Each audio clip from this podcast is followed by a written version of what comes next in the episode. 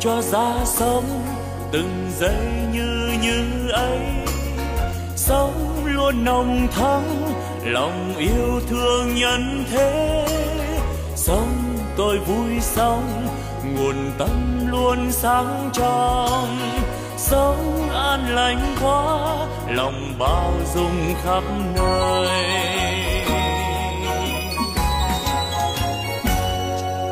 Sống tôi vui sống từng giây yêu thương quá sống tháng sống vì tha nhân nên vui sống phút như như ấy làm cho tâm tươi sáng.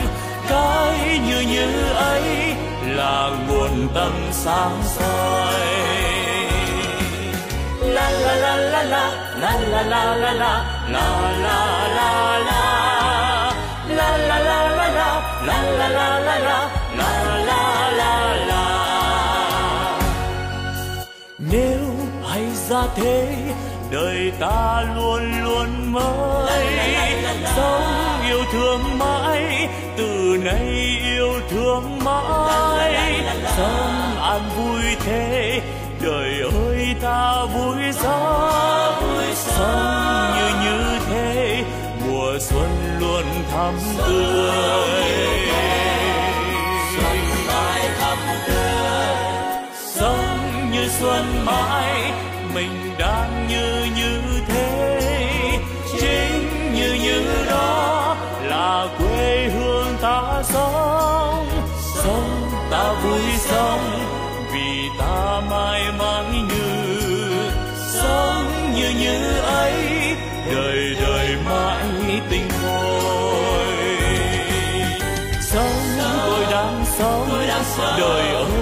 sao vui quá. Sống tôi đang sống vì đời quá tươi vui. Sống như đang sống, đời vui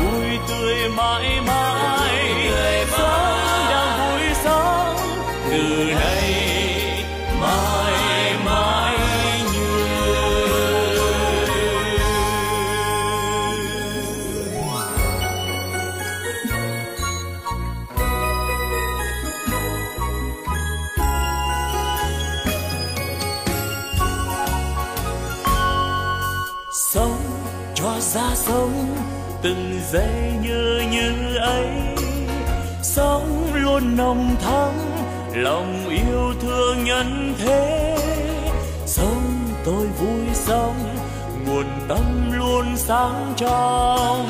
Sống an lành quá lòng bao dung khắp nơi.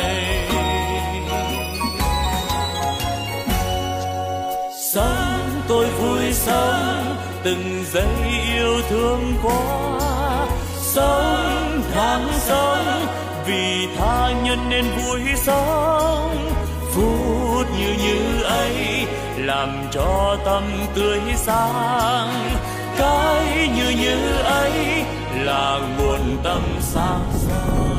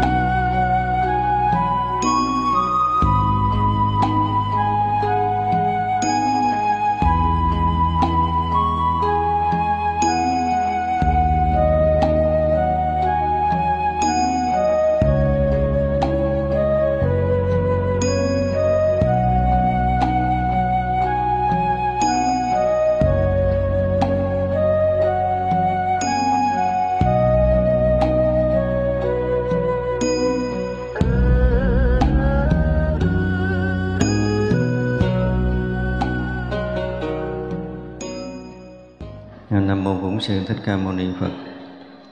Kính thưa toàn thể hội chúng.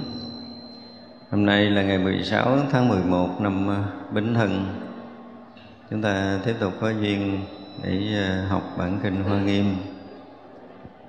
À, hôm nay chúng ta chuyển qua học các vị thần mới. Chúng tôi sẽ đọc phần à, chánh văn trước. Tịnh hỷ cảnh giới thân chúng thần được giải thoát môn nhớ biển thệ nguyện thuở xưa của Đức Phật. Quan chiếu thập phương thần, được giải thoát môn quang minh phổ chiếu vô biên thế giới. Hải âm điều phục thần, được giải thoát môn đại âm, khắp giác ngộ tất cả chúng sanh, khiến vui mừng điều phục. Tịnh hoa nghiêm kế thần được giải thoát môn thân ở cùng khắp hư không. Cái vị thần à, tịnh hỷ cảnh giới thân chúng thần được cái à, môn giải thoát là gì? Nhớ biển thệ nguyện thời xưa của đức phật. Chúng ta đọc uh, mười hiệu như lai là gì? Như lai là ứng cúng chánh biến tri thiện thệ thiện thể thế gian giải vô thượng sĩ điều ngự trượng phu thiên nhân sư phật thế tôn không? Nhưng mà ở đây chúng ta muốn nói tới cái thiện thể. Thì thường đó là tất cả các vị bồ tát mà sau khi đã à, xem như chứng quả bồ tát đi, thì à, các vị đều có cái nguyện lớn. Mỗi người, mỗi một cái hạnh đều có cái nguyện lớn. Ví dụ như à, nguyện được thành Phật độ tận chúng sanh. Đó là một cái thệ nguyện mà đó gọi là thiện thệ luôn của tất cả các vị đại Bồ Tát. Vì không thành Phật thì không thể độ tận chúng sanh. Và cũng có rất là nhiều người có nhiều cái nguyện cũng tùy tùy cái lúc mà mình à, mình hành hạnh Bồ Tát. Nó có một cái nguyện ờ, có đôi lúc một cái nguyện nhỏ một cái nguyện nhỏ có liên quan tới quá khứ cái người đó là người thân của mình, là cha, là mẹ, là cái gì của mình đó, nhưng bây giờ họ đang bị đọa ở cõi nào đó. Vì Bồ Tát đó có cái nguyện xuống để cứu người thân của mình, người ơn của mình trong một kiếp nào đó. Thì đợi đó họ chỉ xuống họ làm có một việc là cứu người đó xong thôi à. Chúng ta không thấy người đó làm thêm tích sự gì nữa đó rồi xong hết đời đi, thu thần, tịch diệt, mất. Có người thì thương chúng sanh ở cõi này quá phát nguyện xuống là phải truyền bá chánh pháp để cứu độ chúng sanh trong cõi này. Thì gần như cả đời của họ là làm cái việc lợi ích chúng sanh. Có người thấy chúng sanh đời này mê tín dị đoan quá mà không có chánh kiến thì xuống làm thầy bói. Ê, vậy mà bói người ta quay trở lại chánh kiến rất là nhiều. Và làm lợi ích chúng sanh nhiều suốt đời chỉ nổi tiếng làm thầy bói thôi. Có người thì họ tu nghịch hạnh phát nguyện đời này xuống là cái gì mà nghịch nghịch đó là làm. Cái gì thuận để người khác làm.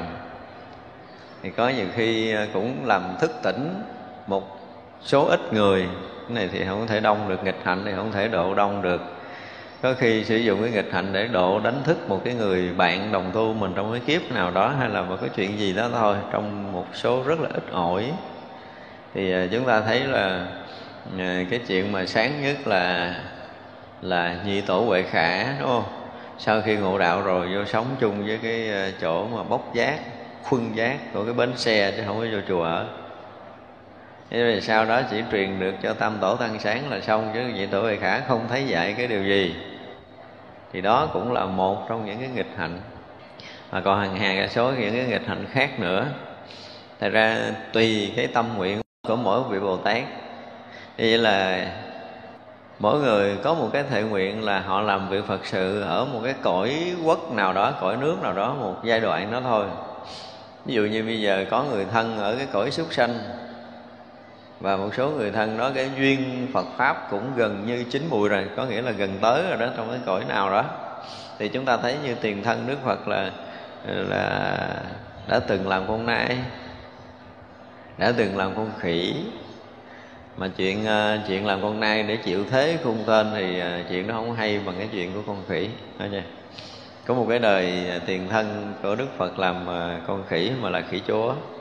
Ở một cái vùng rừng rất là nguy hiểm gần như là à, rất là nhiều cái loại khỉ xuống cái dòng sông đó. Mỗi khi khát nước uống là bị cá sấu nó rình nó ăn thịt hết rồi và con khỉ chúa xuất hiện trong cái bầy đàn đó. Có rất là nhiều cái phương cách nhưng mà rồi ờ, bầy khỉ vẫn bị cá sấu ăn thịt mỗi khi xuống dòng sông uống nước. Mặc dù là mỗi lần bầy đàn uống nước là khỉ chúa phải đậu, phải chạy lên trên cái đọt cây cao để nhìn thấy mà rợn sóng á. Có nghĩa là cá sấu gần tới là sóng nước nó cuồn cuộn lên thì nó hét lên là cả bầy đàn chạy lên. Thì ờ, cái số chết bắt đầu nó ít lại cuối cùng con khỉ chúa tìm ra được một cách là lấy cái cây sậy á. Cái sậy thông ống giống như ống hút rồi để ngậm miệng đó hút nước. Thì ờ, cả bầy không bị chết về cái xấu nữa.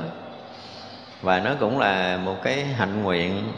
Và đến khi mà ờ, cái cái hạnh nguyện đó nó được thành tựu thì cái cây đó trong một số cái cái thành tựu trong cái hạnh bồ tát á, thì ờ, trong đó có một cái hạnh thành tựu là cái cây đó nó sẽ bọng xuống nó không có không có ruột sau này. Cây đó trở thành cái cây mà cái cây nó có trong trong trong uh, tiền thân của đức phật. Khi một vị đại bồ tát mà hiện thân để làm bài khỉ thì vậy là cái nguyện độ tận chúng sanh của ông vị bồ tát chúng ta thấy là không phải chỉ đi những cái cõi mà sung sướng hạnh phúc như cõi trời. Cõi trời thì hạnh phúc quá rồi tới cái cõi thế gian cõi người của mình, rồi tới những cái cõi thấp hơn trong lục đạo luân hồi, thì các vị bồ tát đi hết, đi dạo khắp hết. Tới khi mà đức phật nói các vị tỳ kheo là ở cái khắp các quả địa cầu, chứ không phải là cái quả địa cầu mà chúng ta đang ở ở đây. Đức phật nói ở khắp các quả địa cầu, có các loại chúng sanh ở khắp nơi trong cái vũ trụ này. Chỉ cần cầm cái dùi nhỏ, cắm xuống ở đâu đó là đã chạm tới cái thân xác ta đã từng bỏ thân mạng ở nơi đó rồi. Thì vậy là một vị bồ tát mà từ khi giác ngộ cho tới ngày mà chứng thành phật quả, viên mãn cái quả vị phật á, là đã trải qua trăm ngàn muôn ức kiếp. Cho nên trong cái số cái người bao nhiêu người chúng ta ở đây lại cũng có một số vị bồ tát hiện thân tới đây để làm cái gì đó không biết. Trả nợ đời gì đó rồi rồi sao tu tiếp, phải không? Thì vậy là mỗi một cái đời của một người, nếu mà nhìn theo cái nhìn mà thoáng, chúng tôi dùng từ là nhìn theo cái nhìn thoáng của đạo phật. Thì đó là những cái vị bồ tát đang hiện thân xuống cõi này để làm gì? Để thực hiện cái hạnh nguyện của mình. Nhưng mà một người mà tu chứng giống như tịnh hỷ cảnh giới thân chúng thần này, mà nhớ cái biển thệ nguyện của đức phật thuở xưa nói là cái biển thệ nguyện là chúng ta thấy là trùng trùng điệp điệp những cái đời, những cái kiếp mà một vị bồ tát làm. Vô số kể giống như cái biển vậy. Và cái sự rộng lớn do cái tâm từ bi, cái lòng bao dung của một vị bồ tát khi đã phát tâm, phát nguyện đi vào sinh tử để độ sanh là một tâm nguyện lớn kinh hồn lắm. Cái đầu chúng ta không có đủ sức để chúng ta tưởng đâu đến ngày mà chúng ta đây tu tập mà chứng thành thánh quả, có khả năng để thấy chuyện quá khứ vị lai á. Và quá khứ vị lai của chúng sanh thì mình thấy được, chứ các vị thánh thì chưa chắc mình đủ sức để mình thấy, đúng không? À ra khi mà đã thấy được cái nguyện của đức phật thời xưa là một cái định lực lớn lắm. Cỡ các vị đại bồ tát mới có khả năng thấy được một ít phần thì ở cái đoạn nào thì mình thấy được đoạn đó thôi, nhưng mà thấy một đoạn của các vị bồ tát là đã phải nói là cúi đầu lễ lại đức phật rồi, chứ không có còn đơn giản là chúng ta dám mà đứng để nhớ lại chuyện xưa của đức phật đâu. Nhớ là mỗi kiếp nào đó, một vị bồ tát mà dám xả thân để vì đạo là chúng ta đủ để có thể đi hai đầu gối lễ lại cho hết đời rồi.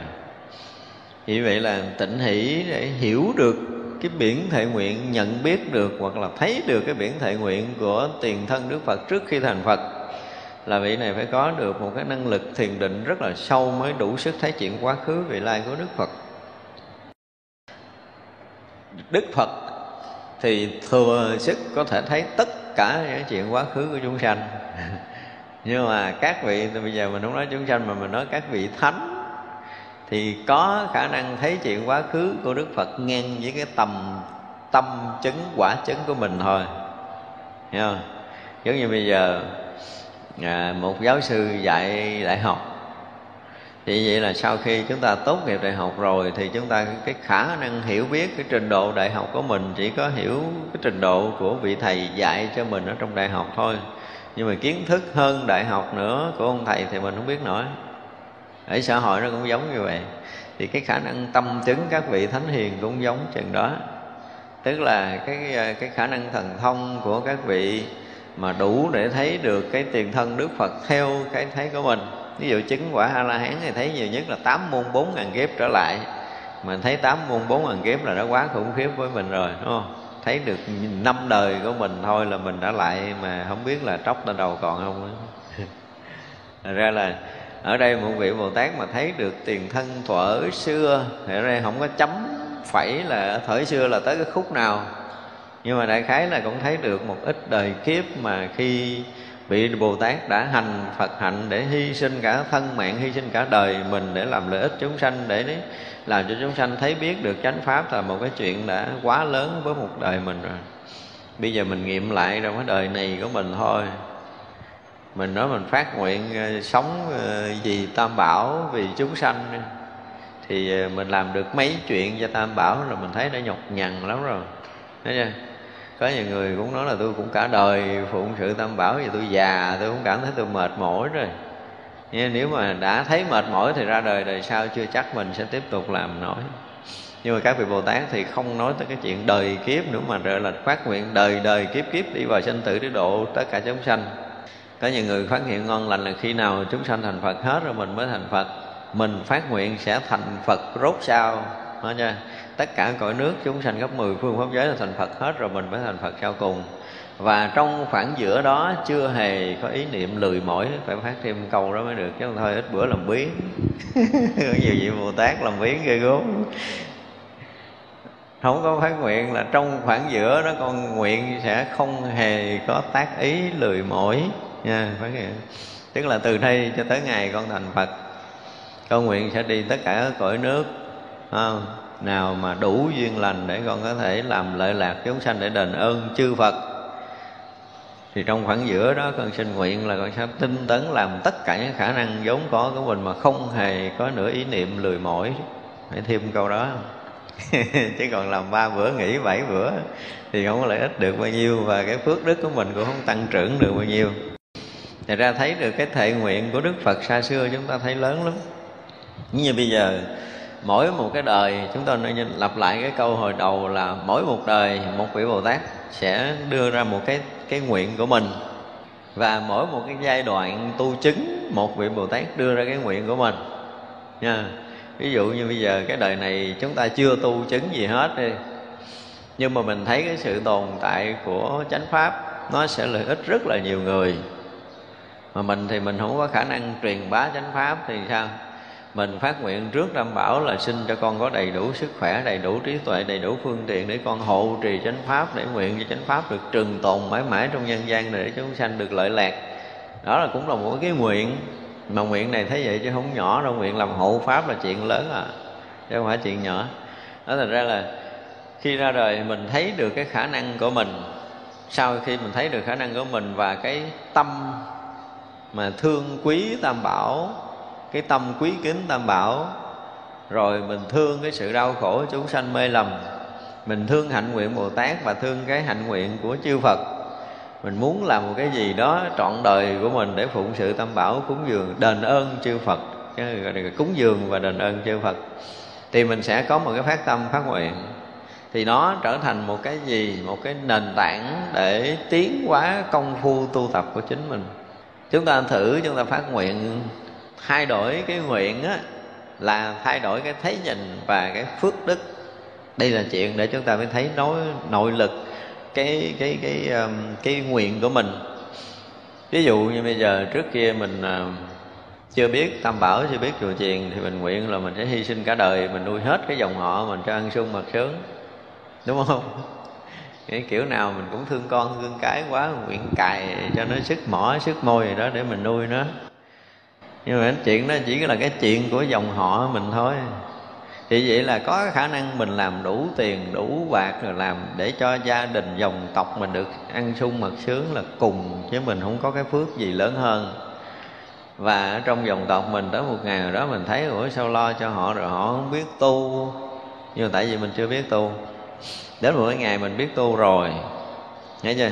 Mỗi một lần mình làm cái gì cho cái dòng tộc đó, anh em bà con quyến thuộc mình phát nguyện sao là họ sẽ nhận được cái đồng tiền của mình là công sức của mình là món cơm mình chiếc áo của mình ngôi nhà của mình ban tặng là nguyện cho họ sẽ quay trở về với chánh pháp mà bỏ đường tà quay trở về với chánh pháp.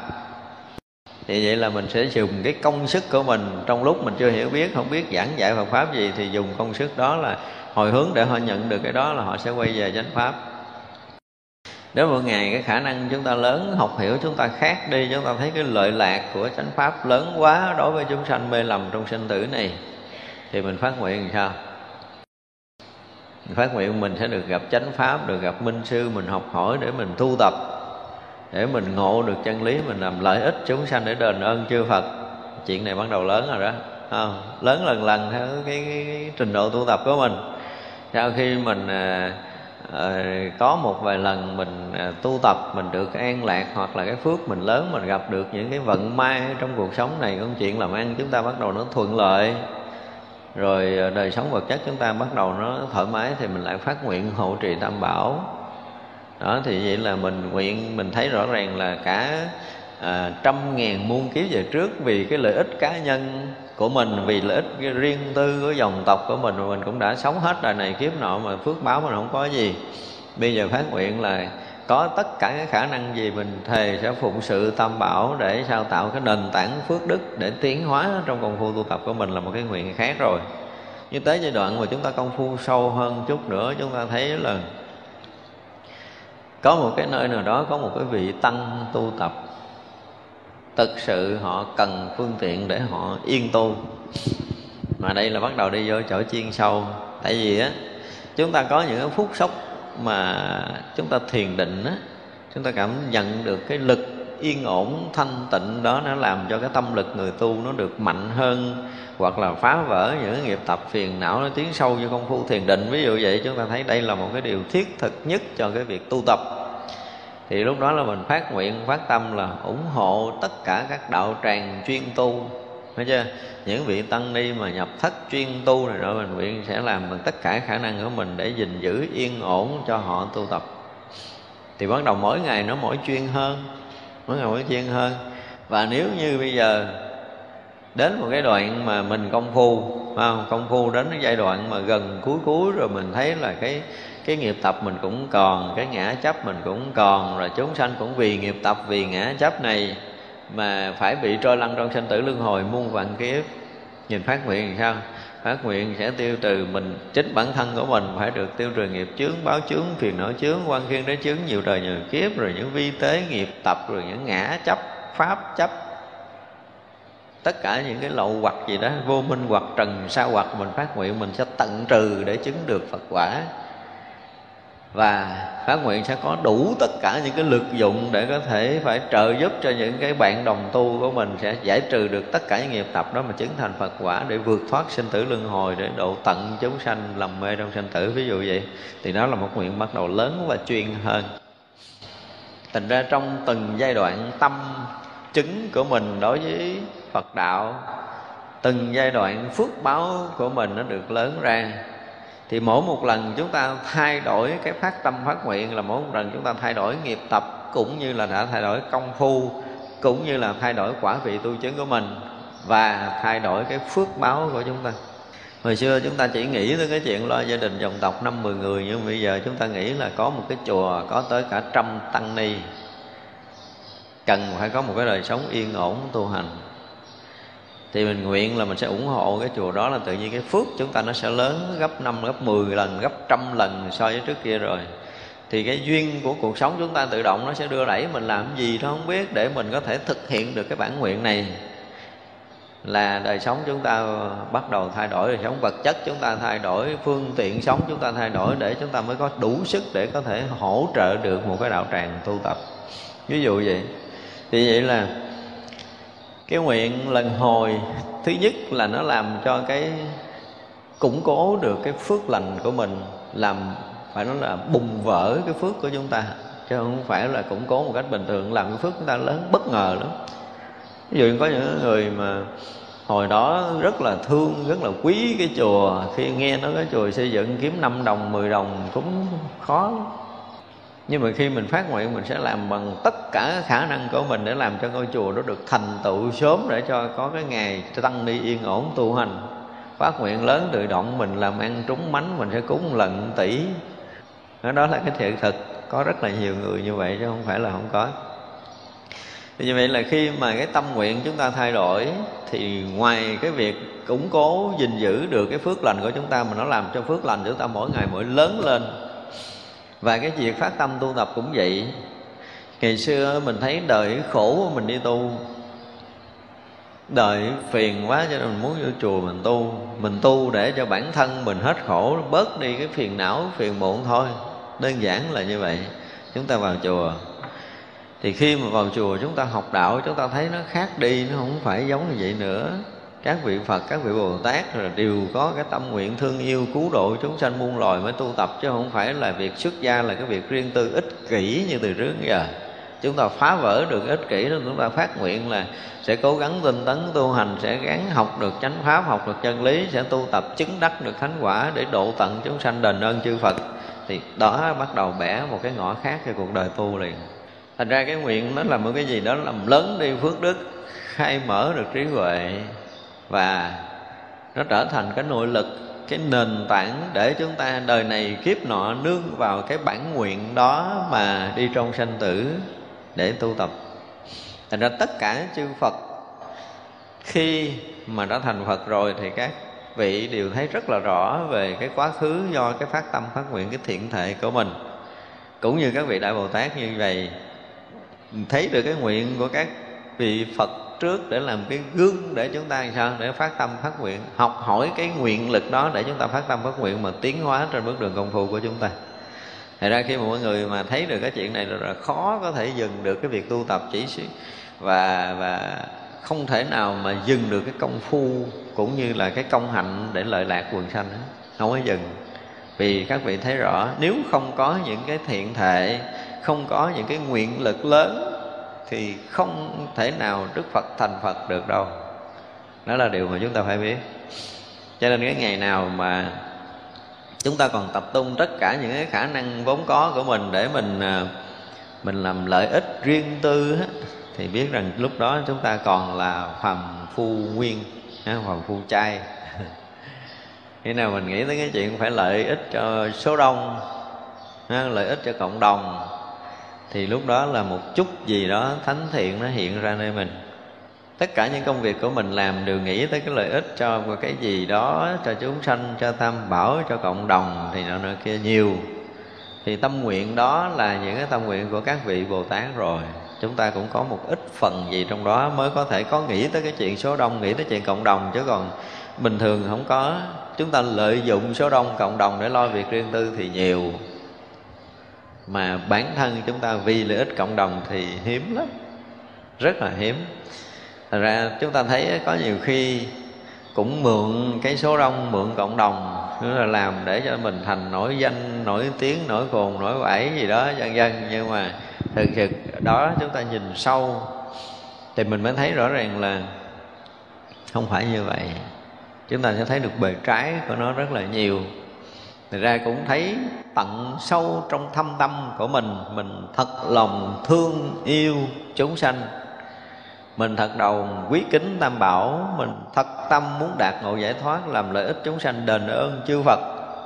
Chúng ta có thật sự cái đó nó có nơi lòng mình chưa?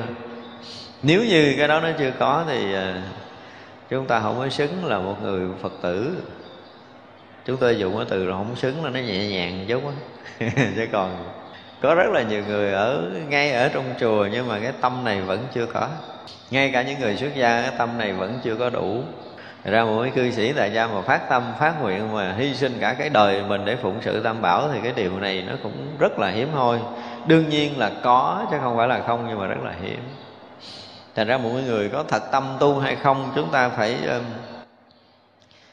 uh, đủ cái độ sâu chúng tôi dùng cái từ như vậy chứ theo dõi tôi bảo đảm là theo dõi cả đời theo dõi không được đâu. Tôi chấp sống chung ấy, nhưng mà không thể thấy hết được người ta. Chúng ta đủ cái độ sâu để chúng ta nhìn coi cái tầm nhìn của cái người đó. Với những cái cách làm của người đó phải nhìn ở một cái chiều rất sâu mới thấy là họ vì ai họ làm vì cái gì họ làm. Chứ còn nhìn bề ngoài hả thấy hy sinh ghê gốm lắm nhưng mà không phải. Giống như là ở đây nói chút về giang hồ, phải không? Giang hồ. Thì mấy cái người mà muốn ờ, chọn một vị đại ca là phải có một chút hy sinh gì đó. Nó dàn dựng một cái trận đánh, cái cái thằng đó nó phóng lại, nó đỡ một cái dao cho hàng đệ tử, thằng kia quỳ kêu bằng đại ca liền. Từ đó là sao? Lãnh đạo được đám. Đại khái nó là như vậy. Thì đó là chuyện giang hồ và đó cũng là chuyện của xã hội thành ra cái sự hy sinh của xã hội chúng ta phải đủ cái độ sâu để chúng ta nhìn là sự hy sinh nó xuất phát từ đâu. Chúng ta mới thấy rằng đó là tâm nguyện hay là cái gì, hay chưa? Lý tưởng là không phải, lý tưởng là là là là chuyện đó chúng ta không muốn bàn ở đây, đó là chuyện của xã hội. Ngay cả trong cái chuyện Phật pháp cũng vậy thôi. Đủ độ sâu thì mới có cái tầm nhìn thực sự chuẩn xác, mới có đủ sức để có thể mình mình đoán thôi chứ mình cũng không thể thấy được đúng đâu. Là người này thực sự có một cái đời sống hy sinh cho nhân loại thật sự. Còn không chúng ta dễ hiểu lầm lắm. Mà hiểu lầm rồi thì nhiều chuyện lắm. Và nhất là đối với tôn giáo. Chúng tôi nói nhất là đối với tôn giáo. Đó là một cái chuyện nhất mà trở thành nhức nhói luôn. Nếu mà chúng ta có cái tầm nhìn sâu một chút á, thì chúng ta mới thấy rằng là cái thật lòng cứu độ của đạo phật và cái không thật lòng cứu độ của đạo phật. Không có đủ độ sâu, chúng ta không thấy nổi. Cho nên cái này đòi hỏi chúng ta phải có một cái chút công phu, rồi có một chút phước báo. Có phước báo cũng có thể chúng ta nhìn ra được chút ít. Có phước thì người ta sẽ nhìn sáng hơn tí, đại khái là như vậy thì như vậy là vừa có phước báo, vừa có công phu, vừa có trí tuệ, chúng ta mới đủ sức nhìn ra đó là cái người đang thực hiện cái nguyện lực để độ sanh. Nhưng mà đó là cái chuyện mà lợi ích bề ngoài để để thực hiện cái gì riêng tư. Thì à, cái đó trong Phật pháp nó nhiều, thành ra nó lẫn lộn, rất khó nhìn. Rất khó nhìn cho nên là phải phát tâm, phát nguyện, sao mình có đủ cái duyên phước, phải không? Nói tới cái đó thì mình nên có một cái nguyện, phải không? Xin chư Phật gia hộ cho con. Có đủ cái duyên phước để con được. Gặp chánh pháp, gặp minh sư để con tu hành đúng chánh pháp. Cho tới ngày con được gì giác ngộ giải thoát còn làm lợi ích chúng sanh đền ơn chư Phật. Chứ bây giờ cái người mà họ đầu óc lanh lợi một chút thôi, họ cũng tuyên dương chánh pháp được nữa nhưng mà thực sự chánh pháp là cái gì? Bản thân họ chưa từng thân chứng họ chỉ đọc sách thôi. Họ đọc bộ sách này đọc bộ sách kia đọc bộ sách nọ rồi cái họ sẽ có một cái kết luận trong cái thấy nhìn của họ, họ cho rằng đó là giao bao nhiêu năm nghiên cứu Phật pháp của họ rồi. Bây giờ với họ đây là chánh pháp. Thì nó đúng trên cái mặt lý luận của kiến thức nhưng chưa đúng với cái mặt tâm chứng của đạo Phật cho nên nói gì nói thì vậy là khi mà chúng ta bảo vệ chánh pháp theo cái kiểu kiến thức, học thức, thì bảo vệ cái kiểu mà kiến thức thôi. Chứ còn nếu nói bảo vệ chánh pháp thì chưa. Tức là người đó lý luận để bảo vệ kiến thức của mình, cho rằng cái thấy mình đúng thôi. Chứ đó không phải là lý luận gì chánh pháp về phật đạo. Vì chánh pháp về phật đạo là chuyện khác hoàn toàn. Không phải là cái lý luận để phù hợp hoặc là không phù hợp hay hoặc là dở, đúng hoặc là sai ở chỗ này. Thật ra cái nguyện mà để có thể làm mà cho rồi hưng thịnh chánh pháp lợi lạc quần sanh rộng khắp này nọ nơi kia là phải là cái người phải có chết đi sống lại trong chân trời Phật pháp thật sự, rồi sau đó mới nói chuyện đó. Tức là không có khai sáng trí tuệ, không có mở từ tâm. Động từ không có nghĩa là mình học, mình hiểu, mình thấy, mình thương, không có chuyện này cái tình thương của đạo Phật nó khác với cái lòng từ của đạo Phật.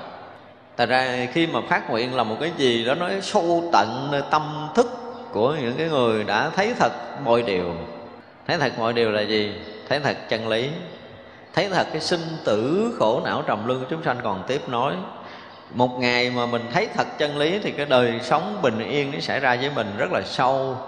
Rồi nhờ cái cái thấy biết chân lý đó mà đời sống mình thực sự an lạc rồi mình mới thương đồng loại của mình đang lầm lẫn khổ đau trong sinh tử này, này mình mới phát tâm phát nguyện. Thì lúc đó cái lòng từ nó bắt đầu nó phát sinh sau khi trí tuệ phát sinh. Là đúng. Còn nếu như chúng ta từ nhỏ tới lớn chúng ta tu tập mà chưa có một cái lần thay đổi cái thấy biết về đạo lý của mình tức là tuệ chưa sinh mà nói sinh lòng từ là không có không có thật cho nên không có cái nguyện thật. Phát tâm phát nguyện khơi khơi thôi. Thì đừng có dội phát tâm phát nguyện lớn cho thiên hạ chúng sanh, mà phát tâm phát nguyện lớn cho chính bản thân mình. Hiểu chưa?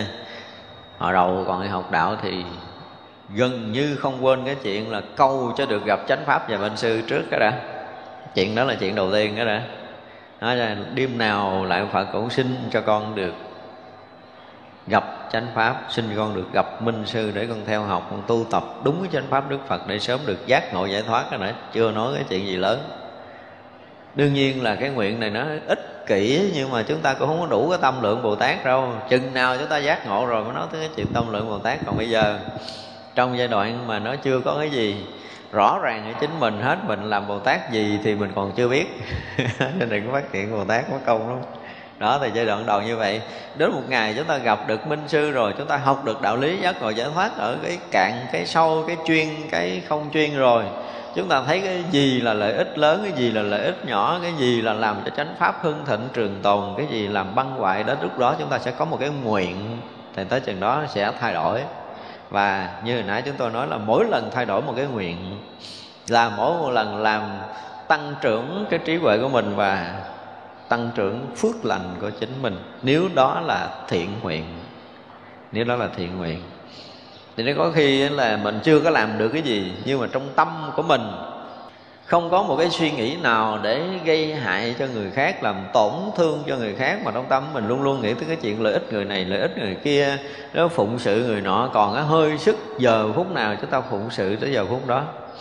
Cũng có những cái gương mà chúng tôi thấy tới tuổi 70, 80 rồi mà vì cái chuyện lợi ích người khác họ dám bỏ mạng để họ làm.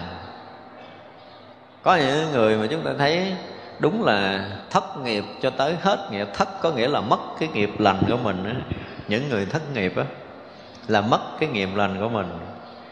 Thành ra là cái tuổi mới có mười mấy hai mươi mà dành thời gian ở không nhiều hơn.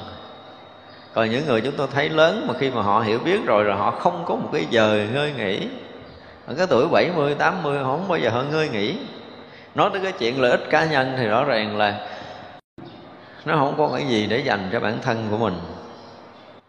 Nhưng mà nói cái chuyện lợi ích cộng đồng là họ thấy làm cỡ nào cũng chưa đủ. Vì vậy đó để thấy rằng cái tâm nguyện khi mà họ đã thấy biết rồi thì họ sẽ hy sinh cả đời của mình còn những người trẻ trẻ, giống như bây giờ những người mà xuất gia ở trong chùa, chúng tôi thấy nhìn, mình chỉ cần mình nhìn cái người đó, cái cách làm việc của họ, mình thấy họ là cái người đang, gọi nó là đang trên đà thất nghiệp. Đang trên đà thất nghiệp. Tại vì khi mà làm chuyện ở đại chúng là cố gắng làm làm cho người ta thấy mình có làm hay là người khác khen mình, cái gì đó. Chứ không phải là gì cái trách nhiệm gì bổn phận ở cái công việc đó. Và nếu như vì trách nhiệm bổn phận thì gắng làm cho xong việc rồi nghỉ thì cái nghĩ nó dính trong đầu mình trước khi mình làm. Chứ không bây giờ mình nghĩ là mình gắng làm công việc này nó thật sự tốt để lợi ích cho đại chúng hay là lợi ích cho tam bảo? Không có. Trong đầu của những người trẻ bây giờ tôi thấy ít cái điều này lắm. Vì mình muốn làm cho đạo tràng được đẹp mình muốn làm cho tam bảo được hưng thịnh cái gì gì đó để mình làm thì nó khác rồi mà ừ, với một cái người mà chỉ muốn làm xong trách nhiệm rồi nghỉ. Và chưa xong đã chạy nghỉ rồi tại cái đầu đã có nghỉ trước rồi thành ra đến khi nào mà mới thấy người này thật tâm gì chân lý gì chánh pháp, vì lợi lạc chúng sanh để gọi là phát tâm, phát nguyện lớn. Mà không có tâm nguyện thì làm gì? Giống như bèo không? Nước chảy lên mình trôi lên, nước chảy xuống mình trôi xuống. Thấy mà đạo tràng vui vui thì mình tới mình tu, còn thấy cái gì rớt rối cái mình né mất tiêu. Kiểu tu tập đó thì chỉ phải đợi mà Đức Phật Di Lặc ra đời nhổ hết cái lông óc của mình đó này hy vọng mình mới tỉnh tỉnh một chút. Chứ còn cũng rất là khó mà tiến hóa công phu. Cho nên chúng ta thấy đó, thường đó là những người tu tập mà chỉ cần mình hỏi là vì sao mình đi tu họ sẽ nói bằng tất cả tâm quyết liền. Để ý thì chúng ta thấy những người mà thật tu á mặc dù họ chưa có tu gì á nhưng mà họ thật tâm tu hành thì mình vừa hỏi là chị đi tu, sao chị đi tu? Hay là vì lý do gì chị đi tu? Vì lý do gì phải xuất gia ở trong chùa là họ sẽ nói bằng tất cả những tâm quyết của họ liền. Tại vì họ đã quyết tâm quá rồi. Để họ thực hiện được lý tưởng giác ngộ của họ thì cái đó nó trở thành cái gì đó nó đun nấu trong tâm can rồi. Nói ra là họ sẽ nói bằng tất cả những tâm quyết của họ để thể hiện một cái đời sống tâm linh sung mãn là đã từng có tâm, có cái nguyện để đi vào con đường Phật pháp còn bây giờ có nhiều người xuất gia, tới cái ngày chuẩn bị làm lễ xuất gia, kêu người viết tờ giấy, cái tâm nguyện gì viết, lung tung lan tan không thấy tâm nguyện tu hành gì hết. Thậm chí xuất gia ở một chùa năm rồi, hai năm rồi, bây giờ hỏi xuất gia làm gì không biết luôn. Ở một chùa tu gì không biết luôn, tại vì chùa là tối với thầy tụng kinh, tôi sách y, tôi lên tụng kinh. Tới giờ mấy ông ngồi thiền, tôi lên ngồi thiền, tới giờ ăn cơm ăn cơm, tới giờ ngủ ngủ, vậy là xong chuyện của một người xuất gia rồi. Không biết gì hết á, không có tâm nguyện gì hết á mà như vậy thì làm sao chúng ta có thể tiến bộ? Không tiến bộ thì có chừng xài hết phước. Nếu không có một cái hướng nào để làm cho lớn phước và mở tuệ thì phước lần lần nó cạn kiệt. Cho nên ở trong một cái môi trường tập thể hay là ở môi trường riêng, chúng ta thấy công việc chúng ta càng ngày càng ít đi. Công việc càng ngày càng ít đi, hoặc là chúng ta thấy không có việc để mình làm. Kỳ vậy đó trong khi hả, trong chúng có một người là làm đầu tắt mặt tối họ thấy là không đủ thời gian để họ làm thì hai người này là người nào tu tốt hơn? Nghĩ mình phước lớn rồi ha mình à, à, không có ai phân công cho nên mình không làm mình chờ phân công mình mới làm hoặc là giờ phước mình lớn rồi mình cần nghỉ ngơi tu tập hơn là mấy người phước nhỏ để họ làm họ bòn phước đúng không? Xin lỗi chưa chứng thành Phật thì đừng bao giờ nghĩ là mình phước lớn. Đừng bao giờ có nửa ý niệm nghỉ ngơi. Đó là điều mà chúng tôi nói để cho quý vị thấy rằng Một giây của mình thôi mình nghỉ ngơi, Không làm cái gì lợi ích người khác, Thì sẽ làm chuyện lợi ích cho bản thân. Đó là thỏa mãn bản thân nghỉ ngơi gì đó là một giây đó đã phá tàn cái phước đang có của mình rồi chúng ta không biết vận dụng cái sự sống hiện có của mình, cái sức lực bây giờ mình đang có, là sức khỏe mình đang có, trí tuệ mình đang có. Mình có thể làm lợi ích cho tam bảo, làm lợi ích chúng sanh, hoặc là tự mình lễ phật, tụng kinh, sám hối gì đó để làm cho mình tăng trưởng, phước báo. Cho mình nghĩ là mình phước lớn, mình dừng hết à. Và rất là nhiều người bị phạm cái sai lầm này. Tất cả những cái tu sĩ và một số phật tử, cư sĩ của mình, sau một giai đoạn tu tập có một cái sự hiểu lầm, nghĩ là mình đủ phước rồi. Xin thưa không ai đủ phước hết á, đừng nghĩ là mình phải có quá dư rồi, bây giờ mình nghỉ ngơi. Nhắm mắt cho tới một tỷ kiếp sau chưa đủ nữa. Phải làm tích cực, tinh tấn. Từ đây cho tới khi mình nào thành phật đó mới được gọi là phước báo viên mãn. Chừng đó nghĩ đi. Nhưng mà đức phật khi đã thành phật rồi, quý vị thấy có nghĩ không? Cũng không nghĩ nữa. Đức phật càng các vị mà càng có trí, chừng nào chưa nói tới đức phật những người mà có trí tuệ, thực sự là họ không có tìm đường nghỉ ngơi trong cuộc đời này. Còn những người mà tìm cái cách nào đó để mà an phận, để nghỉ ngơi là người đó chuẩn bị phá tàn cái phước của mình, chứ không phải là người kiếm đường để tiến bộ đâu. Đó là điều mà phải biết. Cho nên nhìn trong chúng thấy rõ lắm, ha ở chúng tăng, chúng ni, chúng ta nhìn, chúng ta thấy rõ lắm những người đó tại sao mà họ tu không tiến bộ. Mới tu thời gian thấy mình dư phước quá đâu có cần làm phước. Mình thấy mình sống tự tại rồi đâu có cần công phu. Tới hồi đụng chuyện công phu, té ngửa rồi không biết tu làm sao ở chùa lâu rồi, cũng đã từng tu tập rồi, bây giờ tôi nói thật, nó là kiểm tra nội cái hít thở thôi, chưa ai biết hít thở, đừng nói chuyện chiều sâu công phu, rất là thiền định nhiều mất công lắm. Nó tới chừng đó rồi mới lộ ra là, ủa, lâu nay ở chùa mình không biết làm gì hết. Thì sao mình tiến bộ được ra tiến gì đâu? Thật ra cái tâm nguyện của người ta không đủ để có thể bảo bọc được cái phước của mình chúng ta nói là cái nguyện để gìn giữ cái phước mà. Thì cái nguyện của mình để bọc, để bảo dưỡng được cái phước lành của mình, làm thăng tiến hơn thì đó là cái chuyện khác. Nhưng mà tôi nói là một đời người, khi chúng ta sống trong cuộc đời này, nếu mà chúng ta sống đúng, thì đời sống vật chất và tâm linh chúng ta gần như mỗi ngày mới có một cái gì nó mở ra. Nay chúng ta theo học một vị này nhưng mà đến giai đoạn chúng ta đã học hết rồi đó, học hết của thầy mình rồi là tự động mình có cái duyên lành, mình được gặp một cái vị thầy sáng hơn. Đó là người có phước cái người không có phước, gặp ông thầy hay, tu thời gian cái gặp ông thầy tệ hơn khúc, tu thời gian gặp ông thầy cũng không có ra gì, tu thời gian nữa chán khỏi gặp thầy luôn, tới nhà nó đóng cửa tu mình đúng không? Tại vì gặp cũng không ai ra cái gì để theo học. Ví dụ vậy thì đó là đừng có nghĩ là phước chúng ta lớn.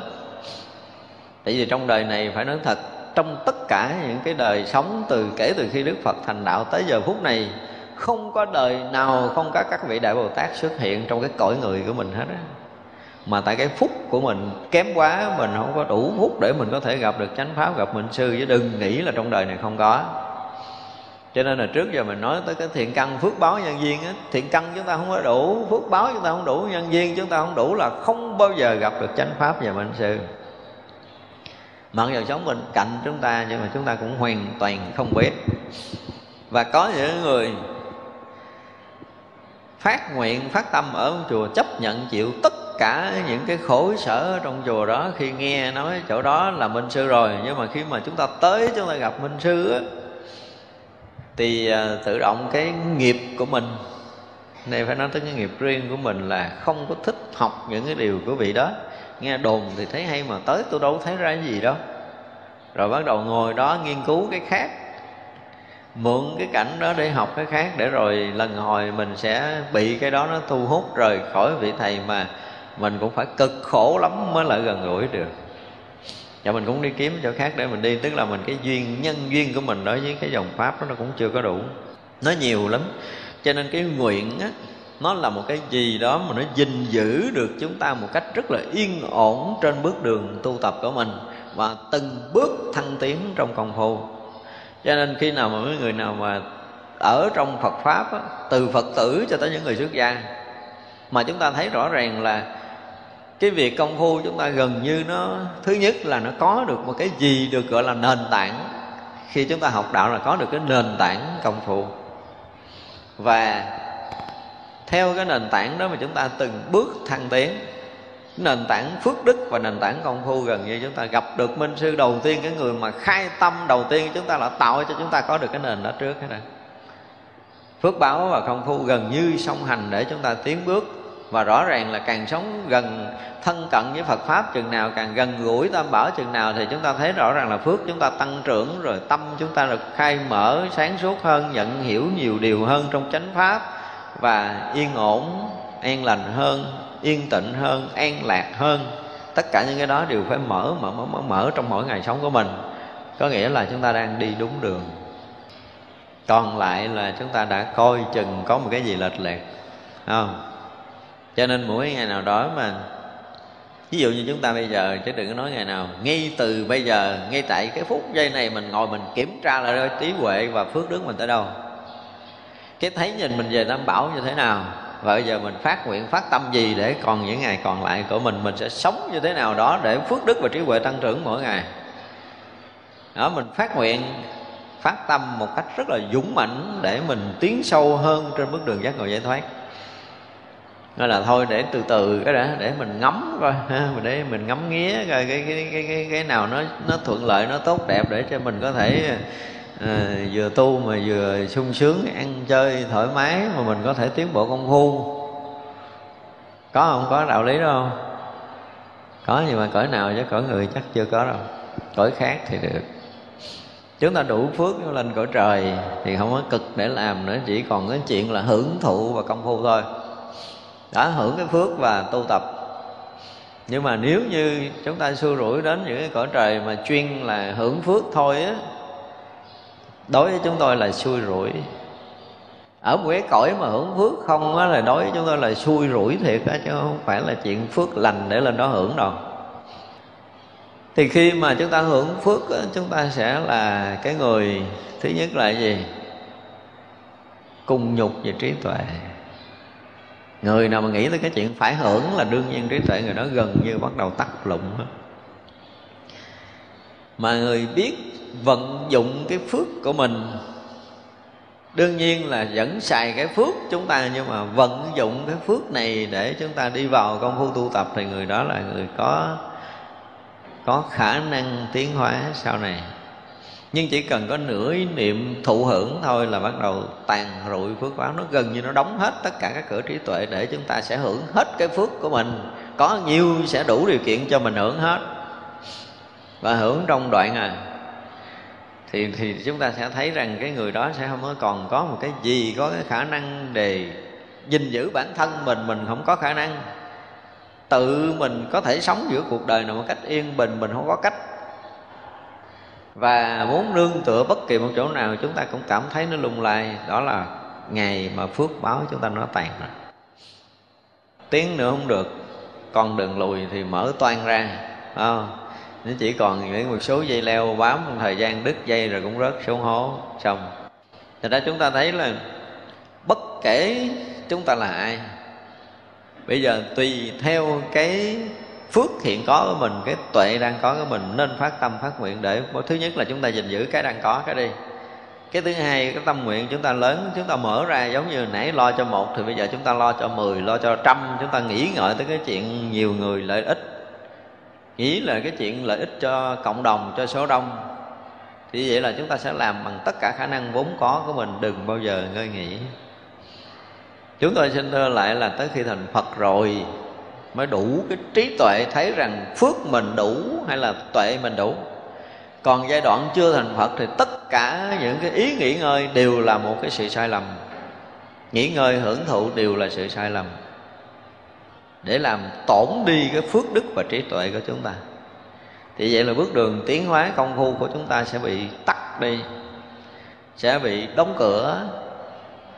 Và khi mà đã tắt cái đường tiến hóa công phu tắt đi cái lợi cái phước lành của mình đó, thì phải coi chừng chuyện khác xảy ra nữa. Sự bất an nó sẽ xảy ra. Bất an thì nói không khỏi nói chuyện tâm hồn đâu mà chúng ta gần như gặp rắc rối tất cả mọi phương diện sống của chúng ta thì nó sẽ rất là khó khăn. Thấy chưa? Nếu mà từ trước bây giờ chúng ta nhìn lại trong cuộc đời của mình đây là một cái kinh nghiệm cá nhân. À, chúng ta phải lấy hết kinh nghiệm cá nhân mình ra với cái khả năng hiểu biết Phật pháp mình bây giờ thì mình coi lại cái mình đang trong giai đoạn tiến quá hay là sụt lùi. Chúng tôi nghĩ là mỗi người bình tĩnh đều phải thấy ra cái này. Nếu chúng ta tiến quá thì bây giờ trí tuệ chúng ta làm sao? So với hồi xưa bây giờ cái thấy hiểu chân lý mình như thế nào? So với hồi xưa bây giờ mình muốn yên được yên hay là muốn hoài mà không yên? Ở nơi tâm. So với hồi xưa cái việc ăn, việc ở và công việc chúng ta như thế nào? Chúng ta ăn ở một cái chỗ yên ổn không? Hay là chúng ta vẫn bấp bên? Công việc làm của chúng ta yên ổn hay là chúng ta đang bấp bên? Rồi cái đời sống vật chất chúng ta yên ổn hay là bấp bên? Tất cả những cái này chúng ta ngồi nghiệm lại một cách rất là nghiêm túc cho chính bản thân mình. Để mình có thể khôi phục được. Nếu như mình thấy được mình đang ở một cái vị trí đang rất là bấp bênh còn nếu không ấy cứ nhắm mắt, nhắm mũi đi càng á hả, là có một cái ngày rồi sang hầm sụp hốt tới lúc đó có kêu cứu cũng không ai cứu được mình. Trong khi bây giờ mình có khả năng để vượt thoát thì mình không chịu vượt đến hồi mình sa hầm sụp hố thì không có người cứu. Thì rất là ổn hết đời. Và hết đời này rồi đời sau, mình nghĩ mình ngon hơn sao? Không có đâu khi mà phước chúng ta đang sa sút ở đời này để dẫn tới sự bất an thì chắc chắn là đời sau sẽ tiếp tục bất an chứ lấy gì để tăng phước và đời sau sung sướng hơn. Mà nếu như chúng ta không đạt ngộ giải thoát thì sinh tử đời sau sẽ tiếp nối. Mà đời sau tiếp nối là sẽ trầm luân hơn, sẽ khổ đau hơn, sẽ cùng nhục hơn, sẽ đen tối hơn. Sẽ không hay ho gì đâu. Do nên tất cả những người mà trong đời sống này, nếu mà chúng ta không biết cách để mà gìn giữ, để khôi phục phước của mình đừng có để cho cái phước báo của chúng ta nó bị sụt lùi, bị trôi mất là rất là ổn uổng gì? Uổng cho cái lộ trình giác ngộ, giải thoát của mình, chứ cũng không mất mát gì của ai. Nhưng mà chính mình đã làm khó khăn cho bản thân mình. Chính mình làm tàn rụi phước báo, làm bích lấp cái trí tuệ của mình. Chứ không ai vô đây đừng có đổ thừa. Thấy chưa? Chúng ta đừng có diện cớ này, diện cớ kia để chúng ta đổ thừa người khác, mà phải coi lại là cái nhân duyên, cái phước báo của mình nó đang trong giai đoạn nào, cần phải chỉnh sửa, cần phải khôi phục, cần phải phát triển để có thể tiến hóa được. Và nên phát tâm, phát nguyện lớn để có thể gìn giữ lại, để có thể phát triển được cái công phu và phước báo của chúng ta trong tương lai. Đây là một cái chuyện mà chúng tôi thấy nó không phải nhỏ đối với người tu tập.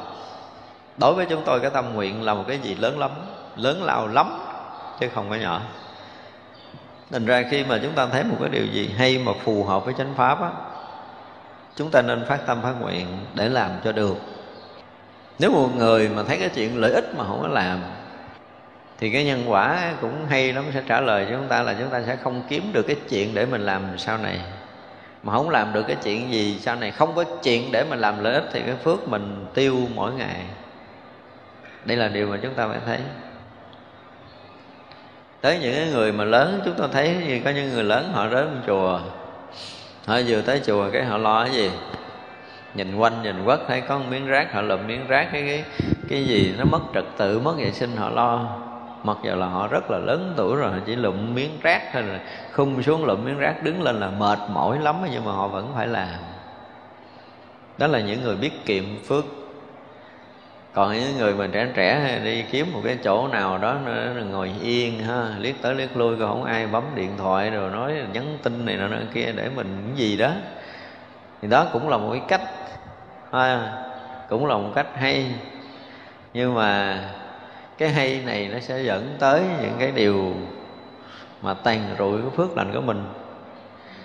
Nói cái chuyện mà chúng tôi thấy ví dụ như á, nếu một người mà biết chăm sóc cái phước lành của mình nha họ tới cái chỗ đông họ không bao giờ nghĩ tới cái chuyện phải là kiếm cái chỗ nghỉ ngơi hay là tránh né mà họ luôn quan sát xung quanh cái chuyện gì để mình làm có ích cho cái số đông liền cơ hội, phải nói là tận dụng cơ hội để mình có thể làm phước.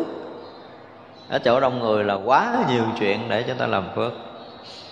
Đúng không? Ở gia đình cũng vậy, đừng nói gì nhà không có chuyện để làm. Đi từ trước đến sau mà nói chuyện, không có chuyện để làm ở gia đình là người này bị cái bệnh gì rồi?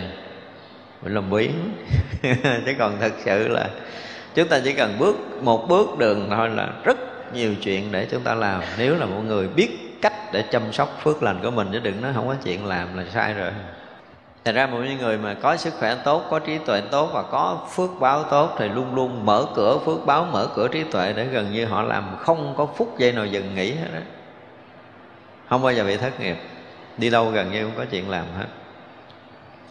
Còn một cái giai đoạn mà phước báo chúng ta tiêu mòn cái trí huệ chúng ta đóng bết rồi mình nói sao tôi tới chùa mà tôi không thấy gì công quả hết á. Không ai chỉ tôi làm hết á. Có phải đợi người ta chỉ không? Nên ra cái cách tu của từng người từng người chúng ta sẽ nhìn thấy là họ đang tiến, họ hay là họ đang lùi chúng ta nhìn rõ lắm thì nếu như mà bây giờ chúng ta biết cái giá trị của cái nguyện, cái thiện thệ cái thệ nguyện của chúng ta nó gìn giữ được phước báo, nó làm lớn được phước báo, nó khai mở được trí tuệ thì mỗi người, phải không? Mỗi người tự chiêm nghiệm rất kỹ để rồi mình đến trước tam bảo mình phát nguyện, phát tâm trở lại. Nếu bây giờ phước báo chúng ta đang trên đà tiến bộ, thì chúng ta tiếp tục phát tâm, phát nguyện để cho làm phước, chúng ta lớn lên.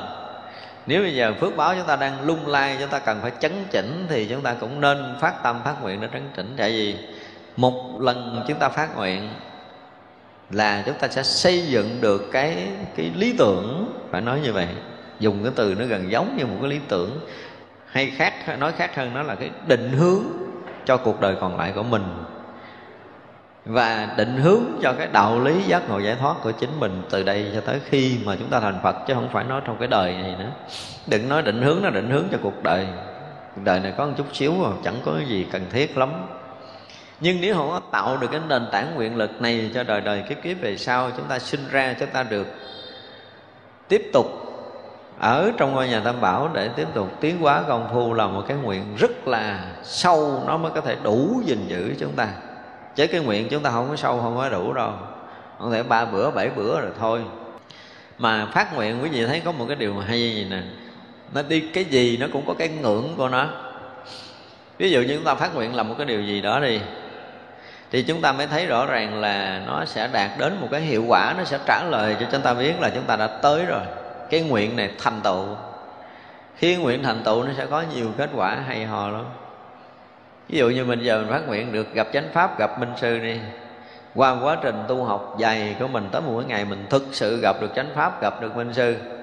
Rồi mình được nương náo tu hành, mình được thăng tiến công phu rồi được tăng trưởng phước báo của mình, nó sẽ trả lời rất rõ ràng khi mà chúng ta đã gặp được chánh pháp, gặp minh sư.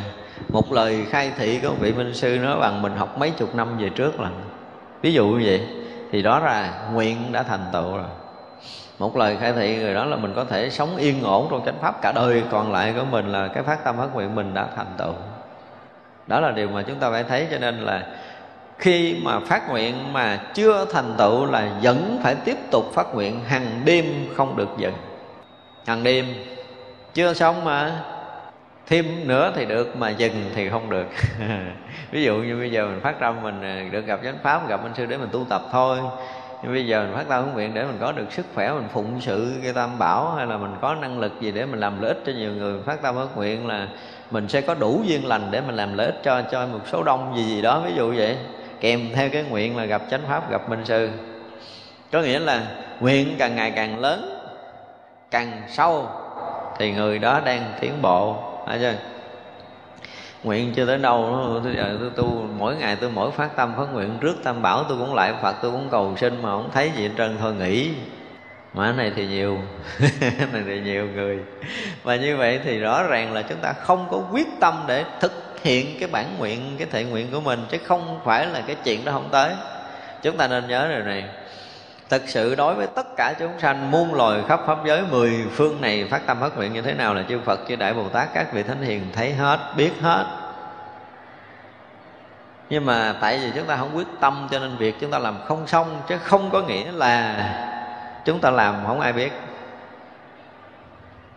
Nhưng mà có những cái thử thách chưa có ra gì là chúng ta đã gãy đổ bản nguyện chúng ta rồi không? Thì như vậy là chúng ta từ đầu là bắt chước người ta, nghe lời người ta hoặc là cái gì đó gì phong trào mình làm. Nói cái chuyện là ví dụ như phát tâm lại phật hàng đêm để mình được khôi phục cái phước báo mình thôi à, lúc đầu nửa đêm tôi cũng thấy ừ, lục đục lại phật nữa lúc này ừ, kêu ừ, ờ, à, sau cái giờ tọa thiền lại phật thêm mấy lại đi ngủ đi con ngủ quá hết lại nổi rồi. Lúc này phước bự quá rồi lại hết nổi. Nó có những người như vậy. Thật ra gần như là chúng ta không có bảo trì nổi cái nguyện cái thiện nguyện của mình trong đời này để tạo thành cái nền tảng lớn cho cái việc sinh tử, tiếp nối, muôn vạn kiếp về sau cho tới ngày thành Phật. Thật ra chúng ta mới thấy rõ ràng là có những người nha, họ có cái nguyện trước khi họ tới đây. Nhưng mà tới đây có khi họ quên đó phải được một sự nhắc thức nào đó mới bắt đầu à, nhớ lại cái nguyện mình tới đây để mình làm cái gì. Chứ đời sống có dễ quên lắm. Cho nên khi chúng ta học phật á có đôi khi nghe một cái số bài giảng mà nó nó chạm tới cái nguyện của mình hồi xưa, làm chúng ta thức tỉnh lại. Cho nên chúng ta nhớ lại cái bản nguyện xưa là trước khi chúng ta tới đây chúng ta phát nguyện gì á, chúng ta thấy được để nó mình tiếp, để thực hiện cái bản nguyện của chính mình. Dù là khó khăn cỡ nào, chúng ta cũng tiếp tục thực hiện cái bản nguyện của mình. Có như vậy chứ không phải đơn giản thấy vậy mà muốn khôi phục lại cái nguyện á nhớ lại cái nguyện của mình thôi á, còn nhiều người còn quên nữa, đừng nói là nhớ đời trước không? Nhớ xa xưa cái kiểu như vị này mà nhớ được những cái nguyện của chư đức phật làm một cái gì đó thể hiện một trí tuệ rất là lớn. Cho nên mỗi một cái đời mà mình ra, ví dụ như đời này mình tu chưa có gì nhưng mình phát nguyện là đời sau ra đời để được sống trong ngôi nhà tam bảo sớm hơn đời này một chút. Có những người lớn tuổi mới gặp Phật pháp chúng ta phát nguyện như vậy. Nguyện đời đời kiếp kiếp con sinh ra đời để con được gặp Phật gặp chánh pháp, gặp minh sư sớm để con tu tập. Đừng có bị phải gieo những cái nghiệp xấu ác ở trần gian này mới gặp Phật pháp. Ví dụ vậy đi. Thì mình sợ rồi không? Mình gặp Phật pháp trễ rồi mình, thứ nhất là đầu óc mình nó cùng lục, trí tuệ mình nó yếu, rồi sức khỏe mình nó không có còn. Và mình cũng thấy chánh pháp là một cái gì hay ghê gốm mình cũng ân hận là mình được gặp trễ quá. Thì kỳ này nhất định là ra đời còn nhỏ mấy, bảy tuổi thôi nữa gặp được chánh pháp rồi. Ví dụ vậy đi. Thì vậy là một ngày hai ngày nó không có thành cái lực này đâu. Kèm theo tất cả những khả năng công phu còn trong cuộc đời còn lại của mình và gìn giữ cái nguyện này cho tới khi nó đủ cái lực để chúng ta sinh tử tiếp nối là quay trở lại với chánh pháp liền. Muốn vậy cũng khó lắm không phải đơn giản đâu. Có những người cái nguyện không có nhỏ mà tới cái tuổi 19, 20 trở lên có 30, 40, 50 trở lên mới gặp trở lại chánh pháp. Lúc đó ngồi khóc. Thành ra có những khi mà chỉ cần nhìn Đức Phật khóc ấm ức, tức tối lên, không biết cái vụ gì. Nhiều khi cũng không giải thích được. Chỉ có những người họ thấy được Cái chân tướng đó, họ mới có thể giải thích cho chúng ta nghe. Đó là lý do gì? Muộn quá. Có những người muộn ngoàn nữa thấy Phật khóc ức á. Rõ ràng là nhiều kiếp chúng ta phát nguyện, nhưng mà không biết lý do gì mà đời này nghiệp che dày quá. Tới hồi 50 tuổi mới gặp được Phật pháp. Thì à, muộn rồi. 50 tuổi trở lên gặp Phật pháp cũng đã muộn rồi. Mà mình không có tinh tấn để mà sử dụng tất cả những cái phước báo, cái nguyện lực tu hành của mình lấn át cái nghiệp tập thì đời sau cái chừng gặp muộn hơn là kẹt nữa. Thấy chưa? Cho nên là chúng ta phải tinh tấn tu hành, lễ lại Phật pháp, phát tâm, phát nguyện rất là dũng mãnh để dùng cái lực này đi tiếp trong sinh tử. Cái nguyện nó trở thành cái lực để có thể chỉnh đốn cái thấy nhìn chúng ta trong đời này để có thể định hướng cái đường lối tu tập chúng ta từ đời này cho tới mãi những kiếp về sau cho tới ngày chúng ta thành Phật. Định hướng đó không phải định hướng cho một đời. Thành ra trở thành nguyện, nó trở thành cái lực. Và cái đó cứ sinh ra là buộc chúng ta phải đi con đường đó. Ngộ lắm.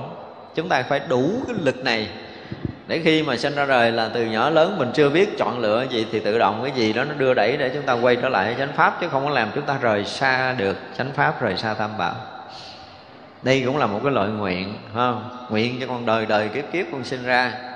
Được yên ổn ở trong ngôi nhà chánh pháp để tiến bộ công phu tu tập, chứ không có bất kỳ lý do gì để cho con rời ngôi nhà tam bảo, ví dụ vậy. Thì cũng là một phát tâm phát nguyện. Tùy mình không? tùy cái hiểu biết, cái học hỏi lâu nay. Tùy cái khả năng công phu của chúng ta mà chúng ta nên bắt đầu lập nguyện tu hành. Đối với chúng tôi là phải lập nguyện. Thiết thực để lợi ích liền nha, chứ đừng cứ nói chuyện là đợi con chết, con đi đâu về đâu, nó cũng là cái nguyện, nhưng mà xa quá.